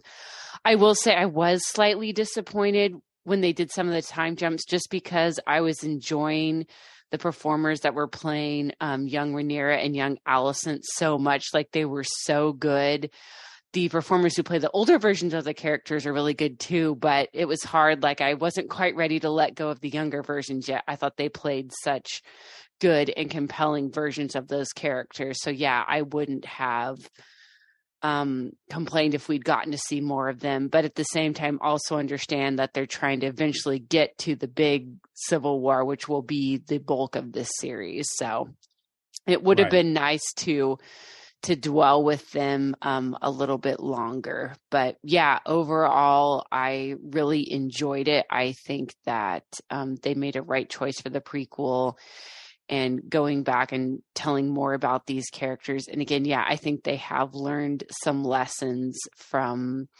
the final season and something else I really appreciated in some of the first seasons of Game of Thrones. I wasn't the hugest fan of how the female characters were treated and were not always given agency and just kind of but I felt like this was much improved like I felt like the female characters always had agency even if the characters were limited in what they could do I felt like the showrunners and the script writers and the directors were always making sure those performers got to put a lot of nuance and depth in the role. And so, yeah, I'm on board. I'm really excited to see what comes next and bummed that apparently we have to wait a couple years instead of just next year, as I was originally assuming.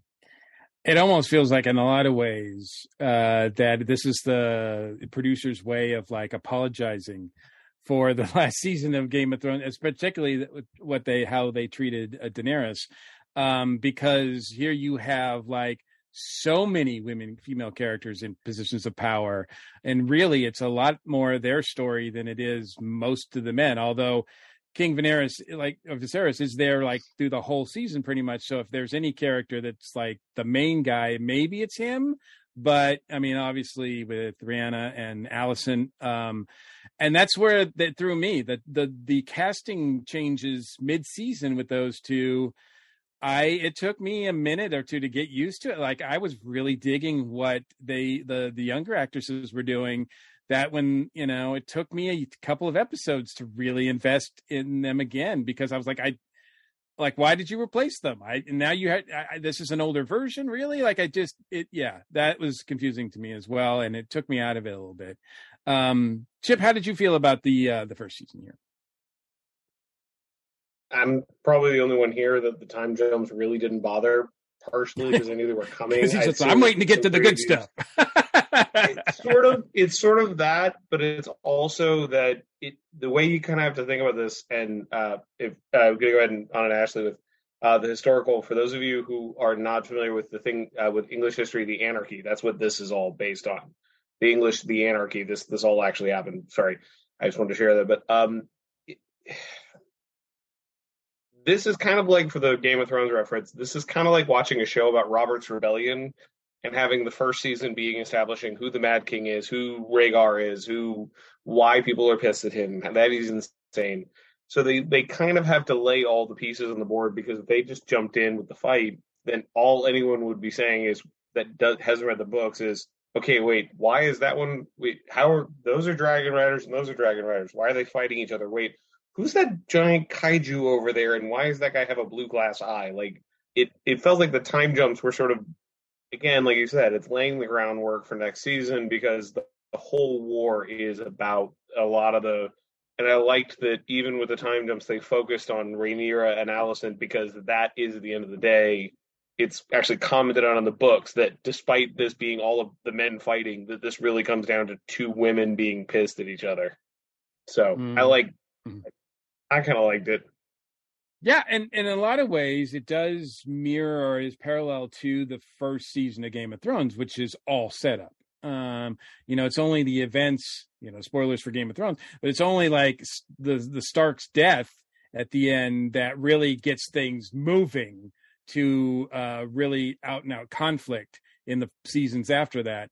Um, the only thing is, is that the first season of, of Game of Thrones doesn't take place over like the span of 20 years. Like it takes place in like in a week. like, like, so, so it's a little bit easier that way. But yeah, I mean, the first season, you're right. I mean, in order for us to get involved and invested in a conflict that's to come, we need to know who the players are. And, uh, and I think, you know, they've established the players well enough. I think that I'm, I'm pretty interested. I think there's more, I don't know, there's so many players, uh, because I mean, just family alone, uh, Rhaenyra and, and, and Alicent, I think seem like they have like 20 kids between them. Like, I just like, I'm like, but we only get to see like four of them. And I'm like, this is, and we don't even really get to know them that much. Um, I felt like, cause when, you know, the last, when the youngest one dies at the, at the end of the season, I, I wish I felt more. I mean, it was a, it was a big shock and it was like a amazingly done, well done scene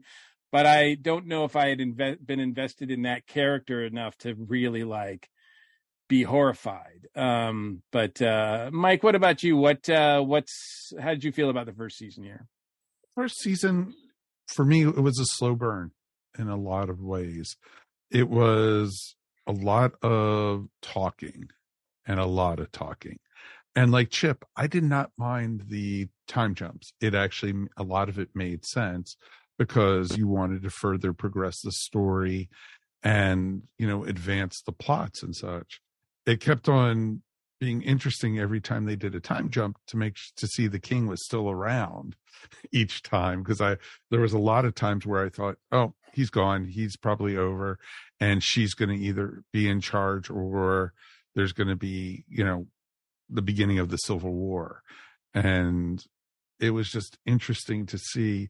But like you, what you just said, Mike, I never got really attached to any of the kids on either side. And, you know, and when the young one was killed, when literally eaten by the dragon at the end of the final episode, that's where it was like, oh crap, things are about to get real. But Yeah. for me, the, fir- the getting real, what overall i was enjoying the series i was everyone i felt like was just making their moves power play like a game of chess in some ways pieces were falling into place and everything it almost felt like what really piqued my interest was the king being crowned in the ninth episode and the Mhm. dragon coming out of the floor was just awesome that was just like okay, you've got my interest. I am now locked in with this series. This is where it's going to get cool. And I was just like, okay, this is this is awesome. But until that point, I was just like, okay, am I going to stay with this or am I going to cuz it felt like, oh, we've seen some a lot of this already in Game of Thrones. We've seen this, we've seen that. And there was a lot of that. There wasn't anything that I felt like was all that original. And I liked the acting. I liked the char- the actresses who played the princess, the young one and the older one. I had my oogie moment when Matt Smith and her were the little one were making out. Yes, I know the actress was in her twenties, but I think she was supposed to be fifteen or something like that at the time. So I had my oogie parts for that, and you know, and it's. I don't like- care how old they are. It's a niece and uncle getting married. Like Dude, I don't dude, care how old it. I they- know it's Game they of Thrones. had but- so many cousins marrying each other, and oh, mar- you're going to marry your sister, or you're going to, you know, True. and it's Yes. like to keep the bloodline pure and everything, and that's right out of British history.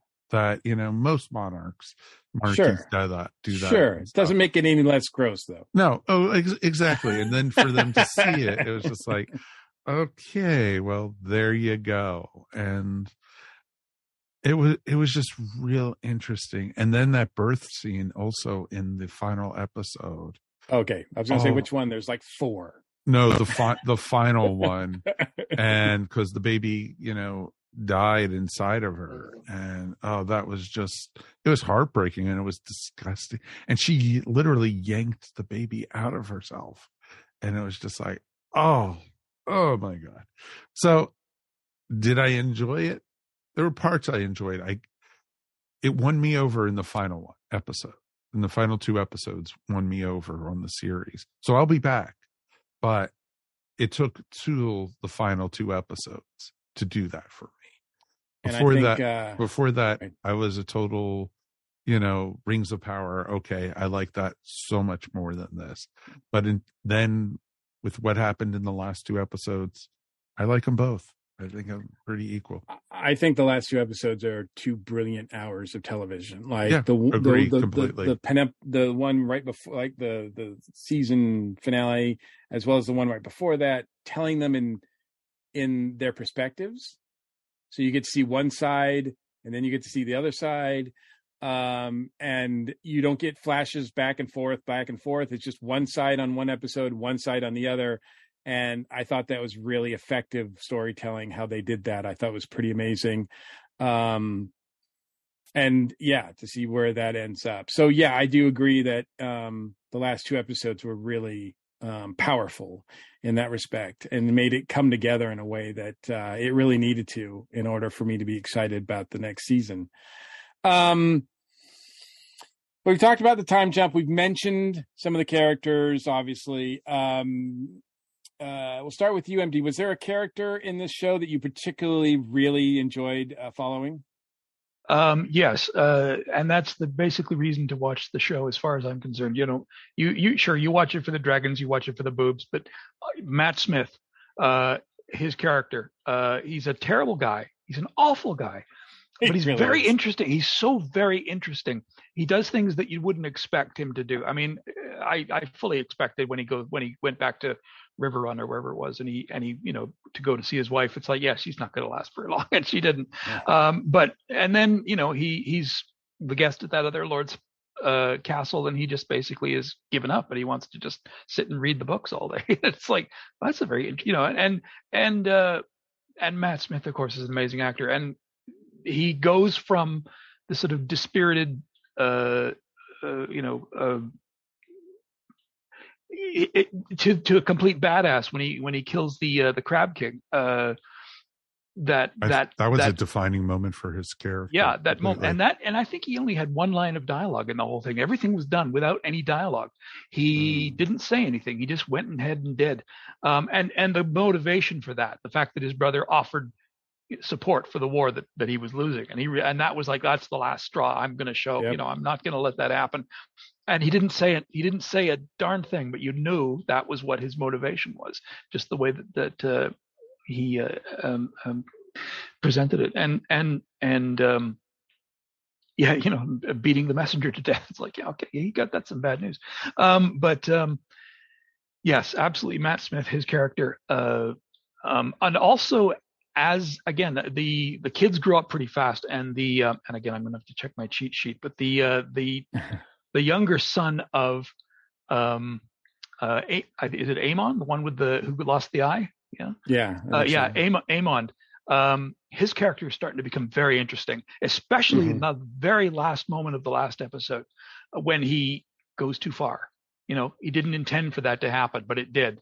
And and now it's like holy shit, you know he's he has uh he's he's gone way too far he has done something that is completely irreversible and and you know that there's going to be consequences for that and and uh so but his character is is um uh, is is shaping up to be really interesting as well and there's a lot of Daemon in his character. I think. I mean, they're they're sort of very, uh, you know, they're very angry, uh, uh, very um, tough, uh, and tough, angry men.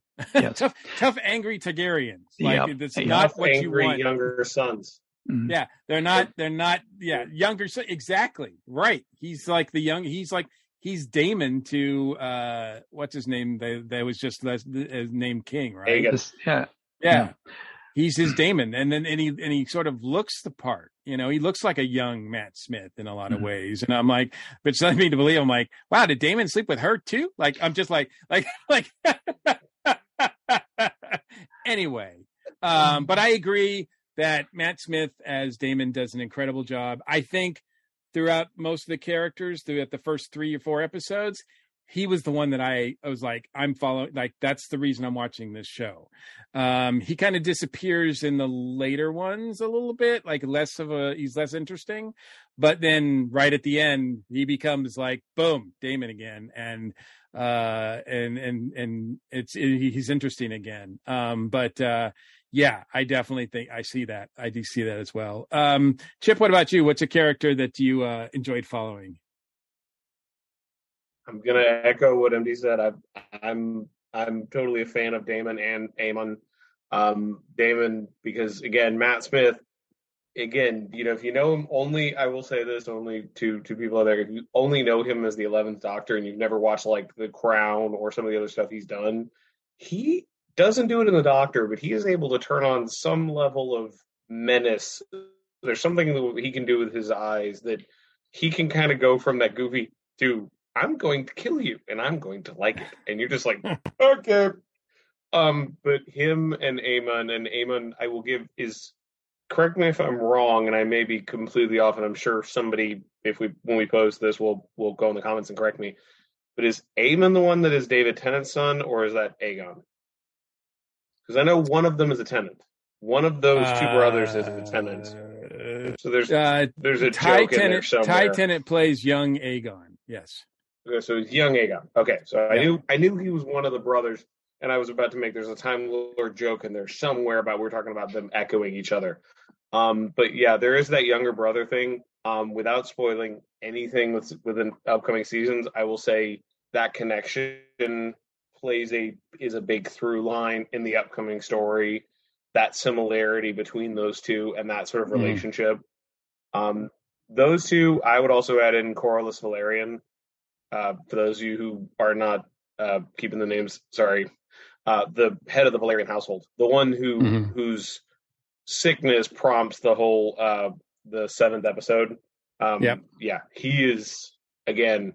He if in the books he's the closest thing to Indiana Jones, Lara Croft, and like Captain America kind of rolled into one. I I really can't explain that he is this like massive character. So that they they got an actor who I feel like if you know him from the books, he does feel like he is Corlys. He feels like this guy who could have done all the amazing things that you hear about him doing in the books without like he's able to kind of have that gravitas of personality where you feel like, okay, yeah, yeah I took a ship up north through the ice and only turned back because his ship got a crack in the hull. Like, you know, this kind of makes sense.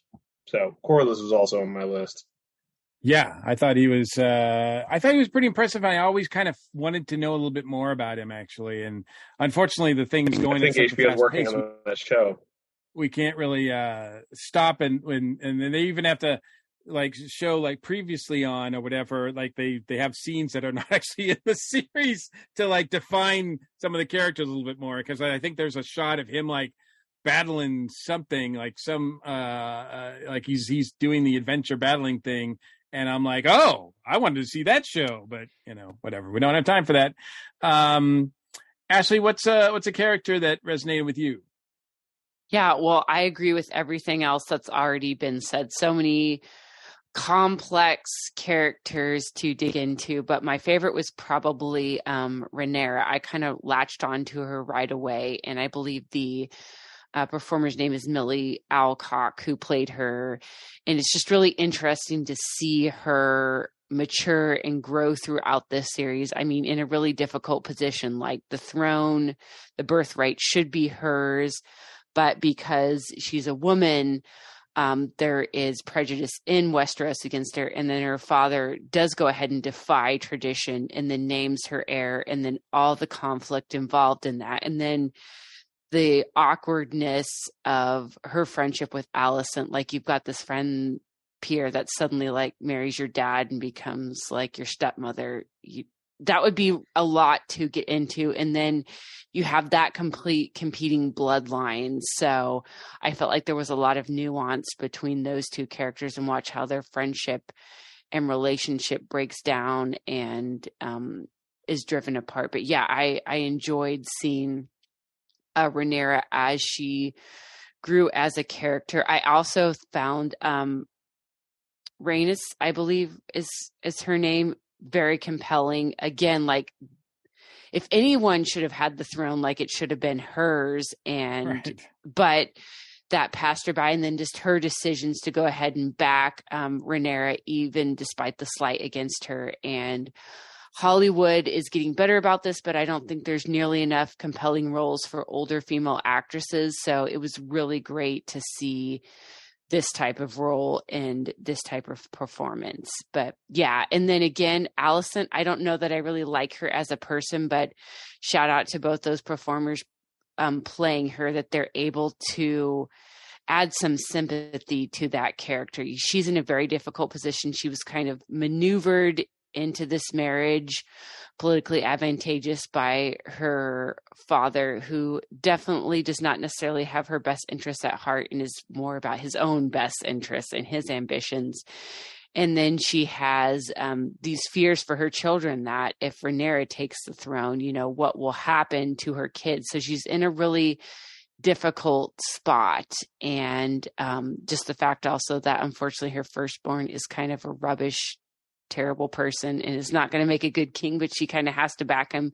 because of this tradition. So again, yeah, so much complex. That's one of the things I love about Game of Thrones that even if these characters aren't always likable, they're compelling, and you can because of the great performers playing them, you can kind of feel sympathy and see where they're coming from. So yeah, I'm really curious to see what this all builds to, and as it all falls apart in next season, the fallout of what happens between um, Aemond and his uh, cousin will be really interesting to see.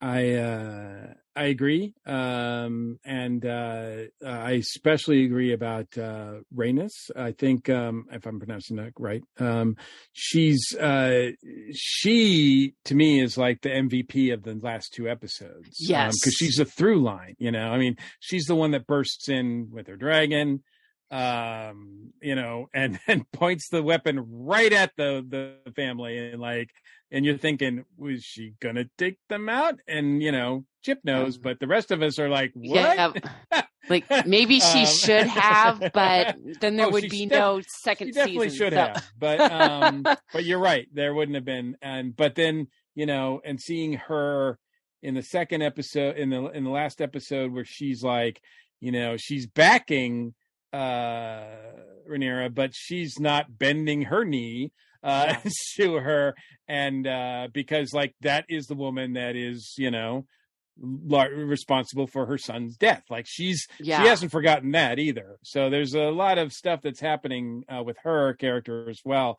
Very compli- complex and you're right um you know uh elder women don't get a lot of roles like this and so it's a credit to eve best that she's Mhm. able to just knock this out of the park. Um mike what about you what's another character that uh you uh like this season Well, I did like the puppy in the second episode. I thought, no, just kidding, just kidding. Uh, I thought it was pretty awesome. You know, you, if Daemon was the power through the first three quarters of the series. Truthfully, he, you know, he was he was what I focused on. He was the main for me the main character. And i was like oh he is going to be the big bad in this. He's going to be the villain. He's going to be the reason for the civil war everything. And i thought he was going to be the leader leading up against the king and everything. And they since i hadn't read the book i didn't have the knowledge of it. And they threw that right out. They threw it in my face. I went nope wasn't that and I'm glad they did. They they kept me on my toes, and that was one of the cool things about it. He he kind of got muted a little bit. I think his the last big thing he did was when they were all in the throne room and the one character was go, going off and calling you know the kids bastards you know because he wanted to be in charge of his brother's kingdom. And matt smith took the sword and basically sliced his head off literally right in half. And i was like oh that is just awesome. But after that he's more brooding and he's more plotting and everything. And i think he is going to be a force to, to be dealt with in the second season completely and i'm looking forward to seeing what he does. Um and you know rihanna was she's awesome. I like the young one and i liked the older one. Both of them i think were handled very very well. And i liked where they were going with it. And the scene at the end where she got the crown was just like wow that was just awesome. I wasn't expecting that and it was it was pretty awesome. It was and i think uh as far as as uh queen Rhaenyra, i think you know uh definitely even though she spends most of that the last episode trying to keep the peace it's obvious like that that last shot like her eyes are like full Daenerys, right? Like, like they're just like, like she's like she's like you know when they talked about like oh let's just surround like King's Landing with the dragons and everything, and then she's like no nah, that's that we don't want to do that. Now she looks like yeah that's a pretty good idea. that's a pretty oh, good idea. in that final scene when they find out what happened, it was like yeah. Oh yeah, I mean, because like, all bets are off. Like she's like, no, I'm not messing around. You just killed my kid. Like Yeah. this is like, yeah, this is it's on now. Exactly. So, I uh, tried to be I- peaceful. I tried to be negotiable, but nope. You guys kind of threw it down and bye bye, you know, pretty much. And it's going to be very interesting to see what happens. Do I want to see a season of all out war? There's got to be more to it than that because I think it would just it would get old after a while. But there's so much world still to explore in this era too. So I'm going to be very. I do have to. I do have to point out for people who are just listening to this podcast and not able to watch the uh the YouTube uh stream, um Chip every time one of us tongue. I, every He time so one of us like tongue. every time one of us like says something uh, while we're talking uh at various points chip like opens his mouth and just like no i can't say that I, no i can't say that like he's just like constantly doing that so i am not going to ask everybody what they want to see from second season i am not going to ask anybody what they think might happen in the second season because whether whether he means to or not chip is probably going to like play overplay that hand uh so so I'll just uh, say two getting- words: blood and cheese. yeah That's all Well, I'm going to say. And the, I mean, I do know that Cheese or this cheese? is that this this civil war that's that we're now involved with is known in the books as the Dance of the Dragons. Now, I don't think it's I think it's going to be a very like hardcore and angry dance. like I don't think it's going to be ballet by any means. Um but it's it's probably going to be pretty brutal and uh and I think if you want to see dragon on dragon action like yeah this is uh, going to be the show uh for you to watch uh, certainly in the second season going forward. I have no idea how long this season these seasons could go but i do expect the pace to to to to slow down a lot uh next season. Um and uh but we'll see. We'll see what happens. Um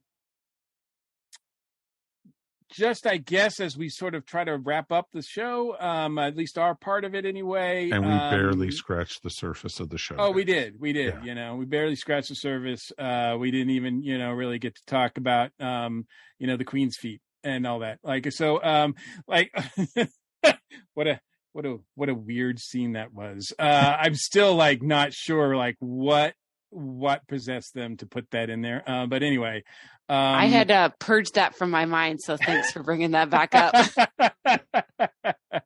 yeah it's like hey uh clubfoot um you know like uh like that's just yeah it just was weird um anyway i guess there's got to be something for people to talk about at the uh, proverbial water cooler um but uh anyway, exactly. Um, Ashley, overall, um, how how satisfied were you with this series um, as it is, as it's going forward? How invested are you in it? Um, feel free to even compare it to the rest of Game of Thrones if you like.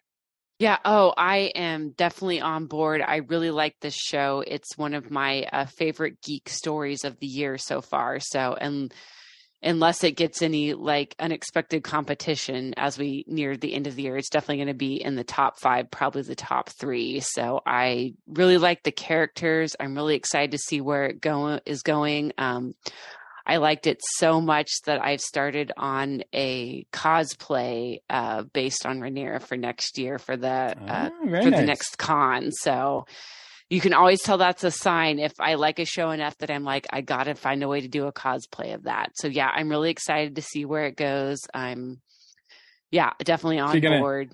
You're gonna dye your hair? Is that it? That was Um, gonna- we're gonna go with the wig. I'm not quite that committed, so but this will be you my and, first. You and almost everybody other uh, everybody else who acted on this show.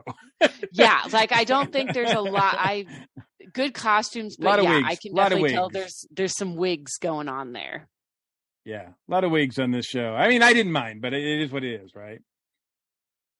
But uh, that's awesome. MD, what about you? What? Uh, how did you feel overall about the series? I was impressed with the series because it made a point that I thought I thought was actually really obvious is that dragons are a metaphor for nuclear weapons. Um, so uh, they are playing with that, and obviously, you know, because uh, no one wants a war with dragons because you know what's going to happen, and it's like, well, obviously, no one wants a full nuclear war because we know what the fallout's going to be. Pardon the pun. Um, but uh, it's going to be interesting to see that they are brought to the edge of of that decision and and how they're going to go forward from there. So yeah, I'm I'm in. I'm totally invested in it now. And and let's be clear, this is not like two groups that know how to use these weapons of mass destruction. The they they there's a lot of like this is the early days where they have no idea really what the, these things are capable of or how to use them properly. Uh, because these haven't these things haven't been used in decades this way, right? So, and a lot of them are younger, so uh, the writers are not in the control as we see in the last episode. So it makes it even more interesting. It's like they've got their they've got their fingers on on these on these buttons, but they don't know which what the buttons they're going to do necessarily. which which might give us a clue as to why there actually is no dragons at the beginning of the Game of Thrones. Absolutely, absolutely.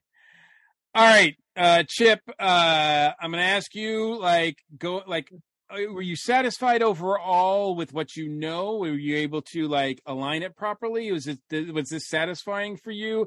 And of course, you know it's coming uh, in some ways. Uh, but uh, how excited for you are you for the for this to continue? I thought I did a very good job of the through line of for those of you who've read the books, the the inspiration of the series is supposed to be the inspiration for them. So if you've read the books, there's bits where you can sort of see how it gets recorded in the books that makes sense with what is shown. So I thought they did a very good job of sort of threading that line, like we talked about with Rings of Power, where there's not as much direct exact names and dates and times, and so they kind of had a little bit of a line to thread. I thought they did good with that. Um, I did like um, they did a very good job of, like you were saying, the the analogy to nukes is brought up and sort of they are treated as the weapons of mass destruction. Um, one thing that I really did like in that scene actually is if you listen when they when the two boys when Aemond and Lucerys are fighting in the clouds, when they start getting pissed at each other and getting scared, they stop speaking Valyrian, and Valyrian is the language that the dragons listen to. So again, it's kind of like two kids who who've you know suddenly got a gun and the gun is suddenly going off in their hands and they forget all the safety rules about like how to turn it off. So that's Mhm. part of why like they sort of they imply that's part of why you know um not Drogon um that's why Vhagar you know goes crazy is because even Aemond is not screaming at him in Valyrian he's basically screaming at him in common and the dragon isn't listening to him anyway. So it's sort of that it does a very good job of showing that this is these are still kids. These are still like 16 year olds who are you know again holding weapons of mass destruction. Eh, this is gonna get but i did yeah i really liked that.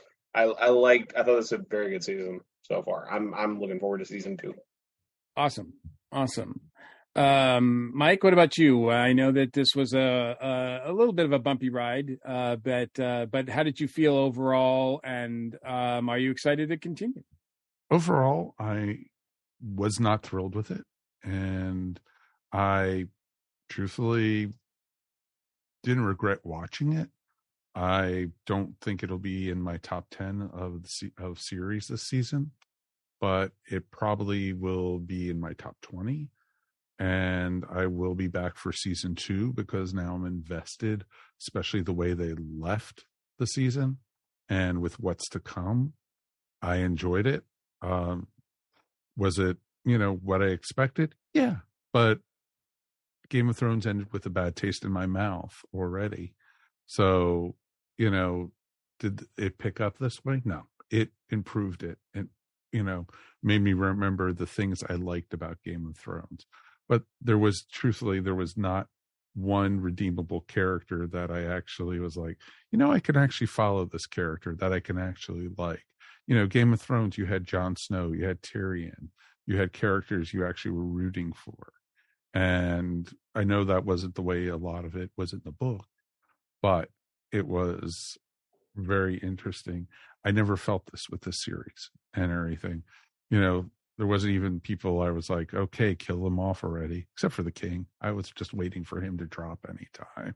So, but it was just, it was interesting to see. And like, like I said, will I come back? Yeah. Um, will I rush to go see it when it comes back? I'll watch it weekly. I won't tower watch it like I did this time. And I think that'll probably maybe improve it a little bit for me too. So we'll have to wait and see. Yeah, well, we've got a, a little bit to wait for that for sure. Um, yeah, I mean, overall, I enjoyed it. Um, sure, there's things that I wish that they had done differently. I, I think the the time jumps and all that could have been handled a little bit better and a little bit easier. And um, you know, the, we could have gotten to know the uh, actors playing those characters in a little bit like longer of a setting.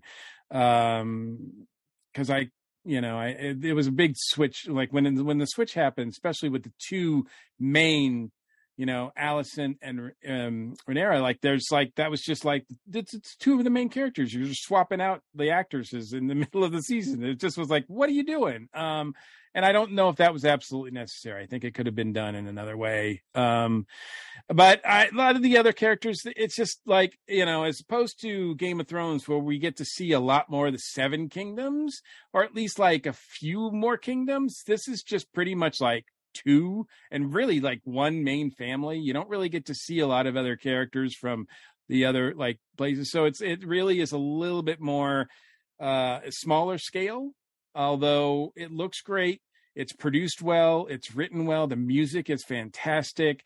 Again, uh, the the opening credit music, the opening credits, everything is this is put together. It looks beautiful. I mean, obviously they didn't spend as much money on this as Amazon did on on Lord of the Rings, but it's still looks great and is beautiful. And yes, we need to see more of it. So yes, please turn on some lights, uh, like showrunners, so we can actually see some of the stuff. And the dragons, you know, torches. That's all we're asking for per scene. Five more torches and the dragons look incredible. So if you want a show about dragons, uh, this is this is going to be you know pretty awesome. So I am excited as well. So thanks everybody for joining us for a look at this first season.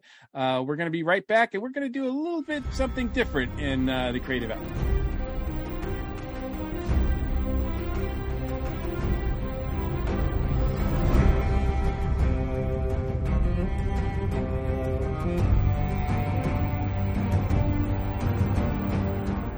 Welcome to A Geek Girl's Take. I'm your host, Angela, and this week, this Geek Girl is talking about Tales of the Jedi, the new animated series on Disney Plus.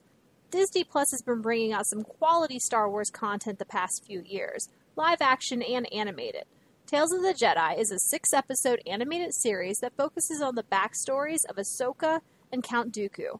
I was really excited to learn that the series would focus on the backstories of these two characters since we really do not learn too much about their pasts in the animated series and live action Star Wars franchises. So, getting to see how they became, who they are, and what they did is incredibly interesting.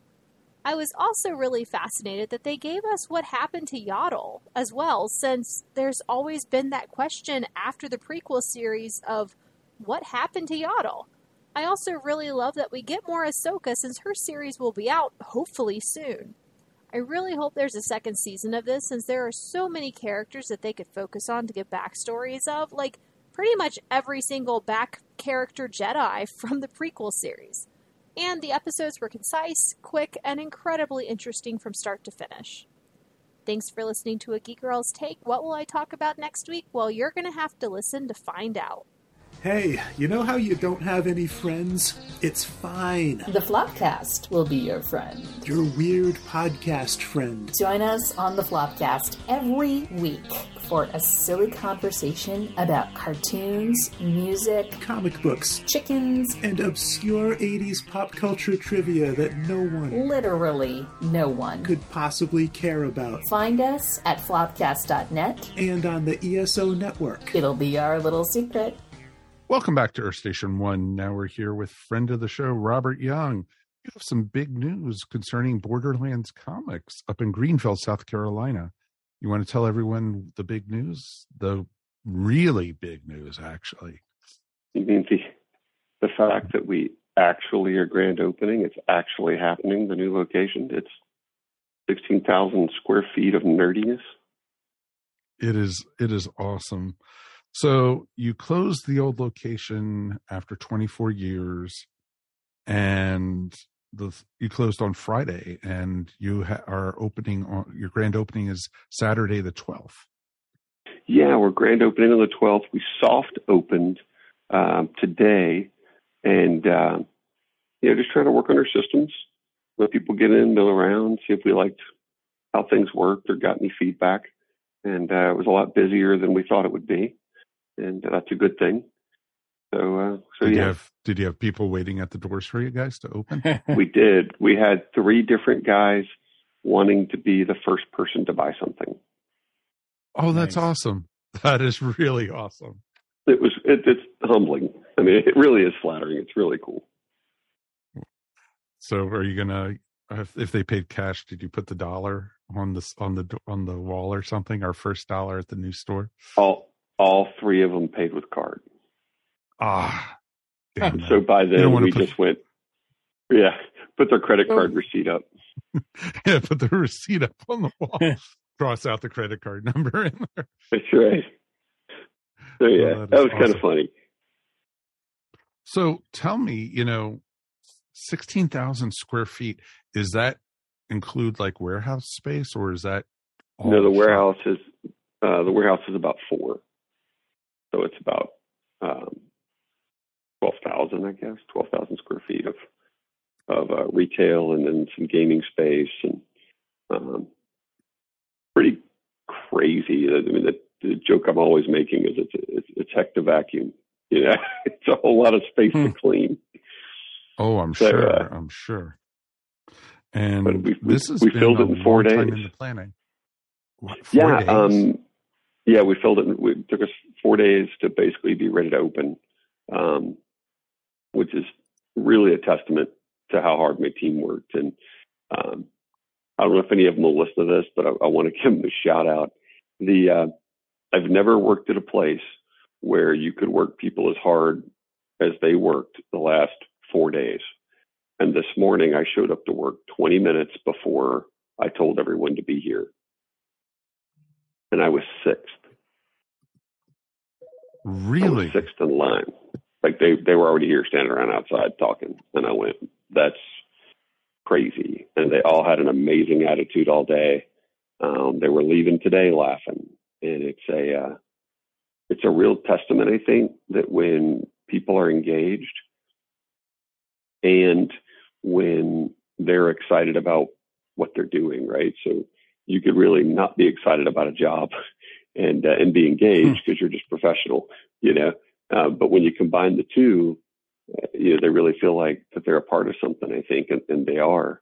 And um, this thing is is going to be unique. I think every time somebody walks in, it's fun to watch their jaw drop and go, "It's so much bigger than I thought it would be." It's insane. which is just amazing because your old store was not anything to laugh at. It was a pretty large store, also. Yeah, And- I mean, in in that location, we had won the best of the upstate. Um, we've participated seven times in that thing through the newspaper, and we have Mhm. won it seven times. So seven years in a row, um, the public voted us the best store in the upstate, and now we're quadrupling in size. That is So it's just, it's just amazing. Nuts. It is, and you're still, you know, still in the same neighborhood. Even you guys are Yeah, we're only just a mile. Yeah, it's just a mile down the road. And so the really cool part of that is we're easier to see. Uh, we rebranded with our new logo and, and it's humongous in the building and it looks really great when it's lit up at night. And and so I think not only can our old customers see us, but we're already experiencing people that didn't know we were there. Mm, wow. You know, and that's That that's really cool. That is awesome. And, you know, this is just a great thing for you, my friend. I am real excited about seeing it in person. You guys did an Instagram video earlier today, and as this recording, which is the 7th of November, this is the first, like you said, the first day of your pre opening and, you know, your soft opening, as you like to call it. And you're doing the grand opening Saturday, the 12th. So people who are listening to the podcast or watching the video will be able to see us in person and you know see your store for the grand opening what are you planning for saturday So we're trying to keep it pretty simple with Black Friday coming up in two weeks. Um, right and uh, we'll we'll do something small from a sales standpoint. It won't be a lot because we don't want to infringe upon Black Friday.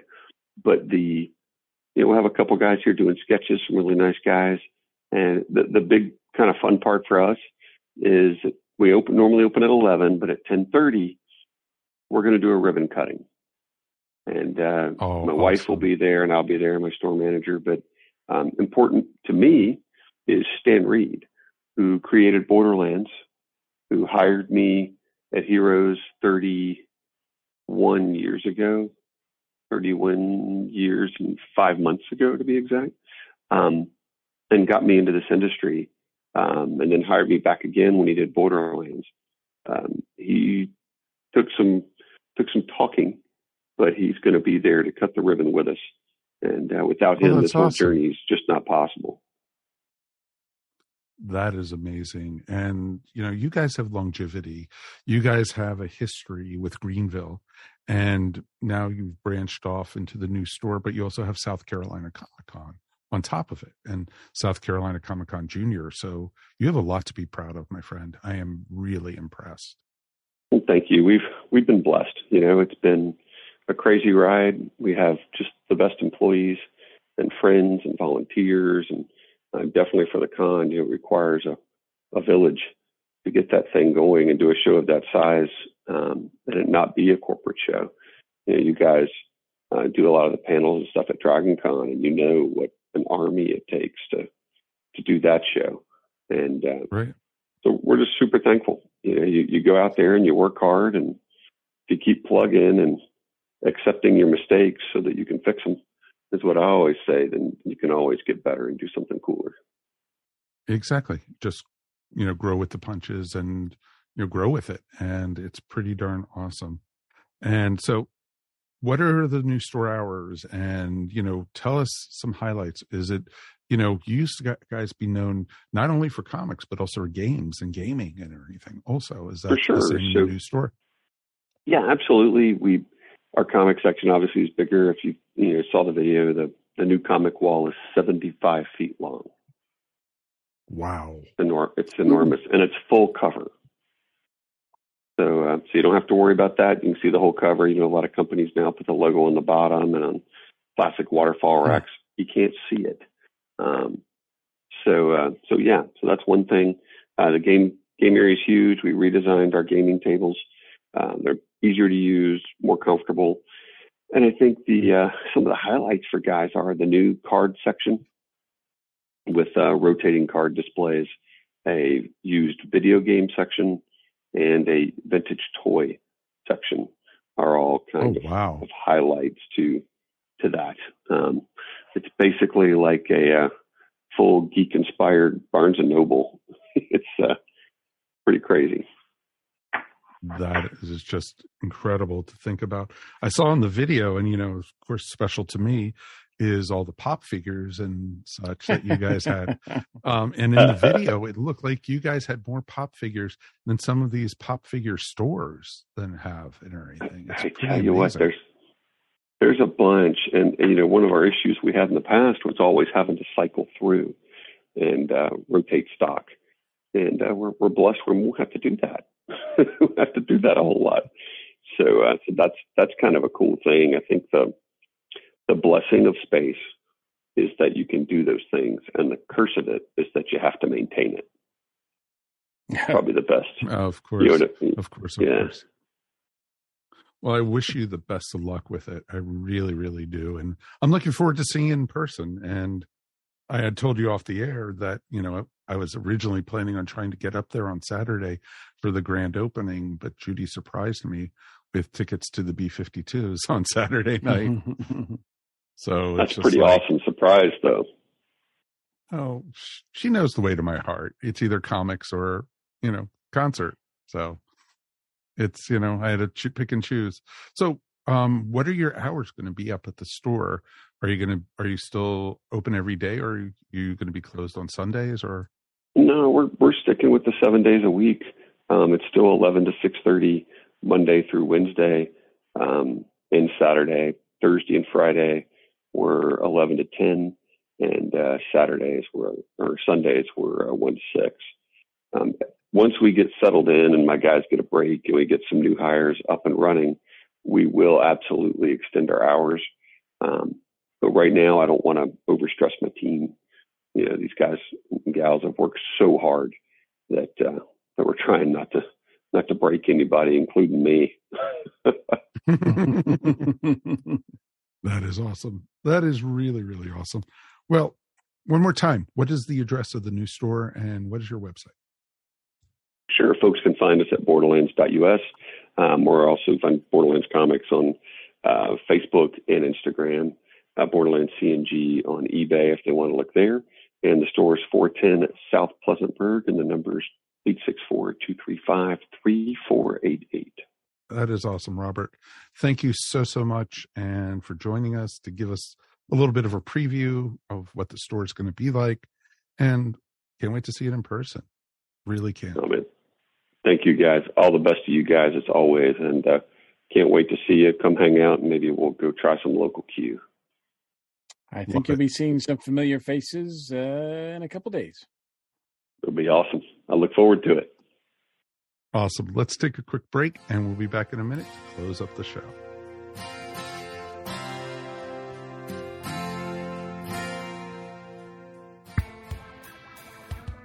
Everyone these days could use a little support, and your friends at the ESO Network are no different. With the ESO Network Patreon, the cool thing is, is when you help support us, it's you who will benefit. With four tiers starting for as little as 25 cents a week, you can listen to some of your favorite network podcasts early, hear exclusive content, maybe get some ESO swag, or even possibly take a shot at the geek seat. All you need to do is sign up at patreon.com backslash ESO network.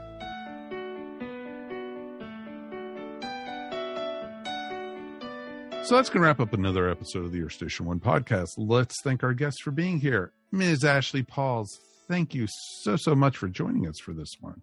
Oh, thank you. Always a pleasure. Anything you want to shout out about or promote?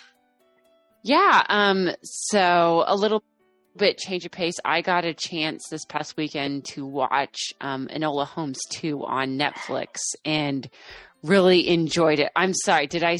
S- I was. I didn't want to steal anybody else's shout out. So, but Nope. I I really enjoyed it, and it was a fun, feel good movie. A little bit lighter than House of the Dragon. So, um, just, just saying. So, um, would like to see more of that storytelling too.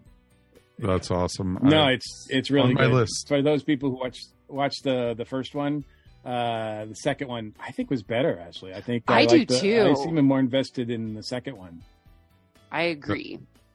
Very cool. And uh, and I'm a big home or uh, Sherlock Holmes guy, and so uh, you know they they do play around with stuff. Who cares? Um, it's still fun. Awesome. I'm glad you enjoyed it, and it's on my list to watch. My list is like this long, so yeah, it's okay. I, I can relate to that too. Yeah, it's pretty awesome though. And Chip, thank you so much, my friend. Thanks for having me. Anything you want to shout out about, sir? Yeah, I'm actually going to recommend. Um, I've got a shout out. I've actually got one that isn't a recommendation. Uh, my wife's Instagram. Um, it's called My Crazy Nerdy Life. She's posting sewing tips, reels, all about her cosplay and the sewing she does. So if you want to, you know, look it up, she's working on about every single Disney princess gown she can get a hold of right now. So if you want to watch those, My Crazy Nerdy Life, feel free to look up. That is awesome. That is awesome. Definitely check it out, folks. And of course, MD Jackson. Thank you, my friend. Thank you. It was a pleasure. Anything you're going to shout out about, sir? Yes, a little, a little bit of self promotion. Amazing Stories, as you know, was the very first science fiction magazine. It's still publishing, and they have just launched a Kickstarter campaign for their upcoming issue, that, which is going to uh, coincide with a virtual convention called Amazing Con. Uh, so yeah, go over to amazingstories.com and uh, check that out. I'm fantastic. I'm, I'm, on the staff, so I have to promote that. cool. That's very cool, though. That's why you get paid the big bucks by this. Yeah, it's awesome. And Mr. Mike, we've made it through another one, my friend. We did, and as always, it's my pleasure. Anything you're going to shout out about, sir? Uh, yeah, I want to give a shout out to uh, first of all all the people who uh, donated to my uh, birthday fundraiser for Zen by Cat. Um, it's obviously uh, over now, uh, but as you're listening to this, uh, but I do strongly urge people to um, to check out Zen by Cat, to check out the FIP Warrior Group for cats. Uh, a couple months ago, one of our uh, fur kids. Uh, his name's Hero. He was diagnosed with uh, FIP, which is feline infectious peritonitis. I don't know. I butcher that, of course. But um, uh, he was diagnosed um, right before his second birthday. And uh, the doctor, the vet, told us that. And we went to a couple vets, and they told us the same thing that he was he was the outlook was grim. There's no cure. There's no treatment. But Michelle and I looked it up and we did some searching online and we found a group that there is actually a treatment. Uh, this treatment has uh, recently achieved a 90% cure rate. Um, it's out of this uh, UC Davis in California. Um, the medication is not yet officially sanctioned uh, due to some stupid reasons, which I won't get into now. But um, it is at a reasonable cost. If you contact the FIP Warrior Group at Facebook, I would suggest that you do so. If you have a cat that uh, is uh, suffering from FIP, there is a treatment. It is not, despite what your vet might tell you, it's uh it's not a deadly disease uh our our cat hero has been on this treatment for two months and it's amazing. The results have been spectacular. Uh, he's gained muscle mass. He's lost all of his toxic fluids. Uh, he's very much his active self again. He's not quite out of the woods yet. He still needs to gain some weight. Uh, he's still a little bit under underweight, but uh, the whole treatment should take about uh, uh, it's about like 12 weeks total. So we're about halfway there, and we're very, very encouraged by the results that we've seen so far. So uh, I definitely encourage people, like I, I, said, if you have a cat and uh, or kittens, and you get the diagnosis that they have FIP, there is treatment for it. So um, please be aware of that. Make your vet aware of that. Make anybody you can aware of that, and help out organizations like Zen by Cat who are trying to promote awareness and fight FIP as well. That's awesome. That is really awesome. And then, you know, it was a for a good cause. So I'm glad to hear the treatment is working. Um, I'm going to bring it down a little bit. Uh, I want to talk about real quickly a passing of a friend of the show. We we lost uh, Dave Keep this last week, and Dave was known as, as another podcaster. He was never part of the ESO Network, but he appeared on the show quite a bit in our early days, and also Earth Station Who a couple times and he had a podcast called Professor Dave's Ark in Space, and him and his wife Elizabeth um, did the show for many years. And Dave sadly lost his life to a heart condition and sadly, you know, left Elizabeth and you know, at least he was able to say his goodbyes and everything before he left. And, you know, he'll be missed. And he was a really good friend to the show, to the network. He helped promote us at first. He was, you know, a big influencer and he, you know, he was just a great all around nice guy. And he was knowledgeable, just not about Doctor Who, about many, many topics. And it was, you know, sad to hear when any fellow podcaster passes on and he will be missed. Um, you can hear older episodes of Professor Dave's Ark in Space um, up on the internet, wherever fine podcasts are found. He's up there. So definitely check it out. And, you know, hopefully Elizabeth is doing okay. I've talked to her twice and, you know, just through Facebook, you know, t- telling her, wishing her our best and everything from all of us here. And, you know, I wasn't friends with him or whatever, but I just knew him through the podcast. And it's just sad to hear when this kind of thing happens. So just be thankful for what you got, folks. And you know what? We got something we're going to be very thankful about next week we are going to back to the movies and we are going to Wakanda. That's right, folks. We are looking at Black Panther 2, Wakanda Forever.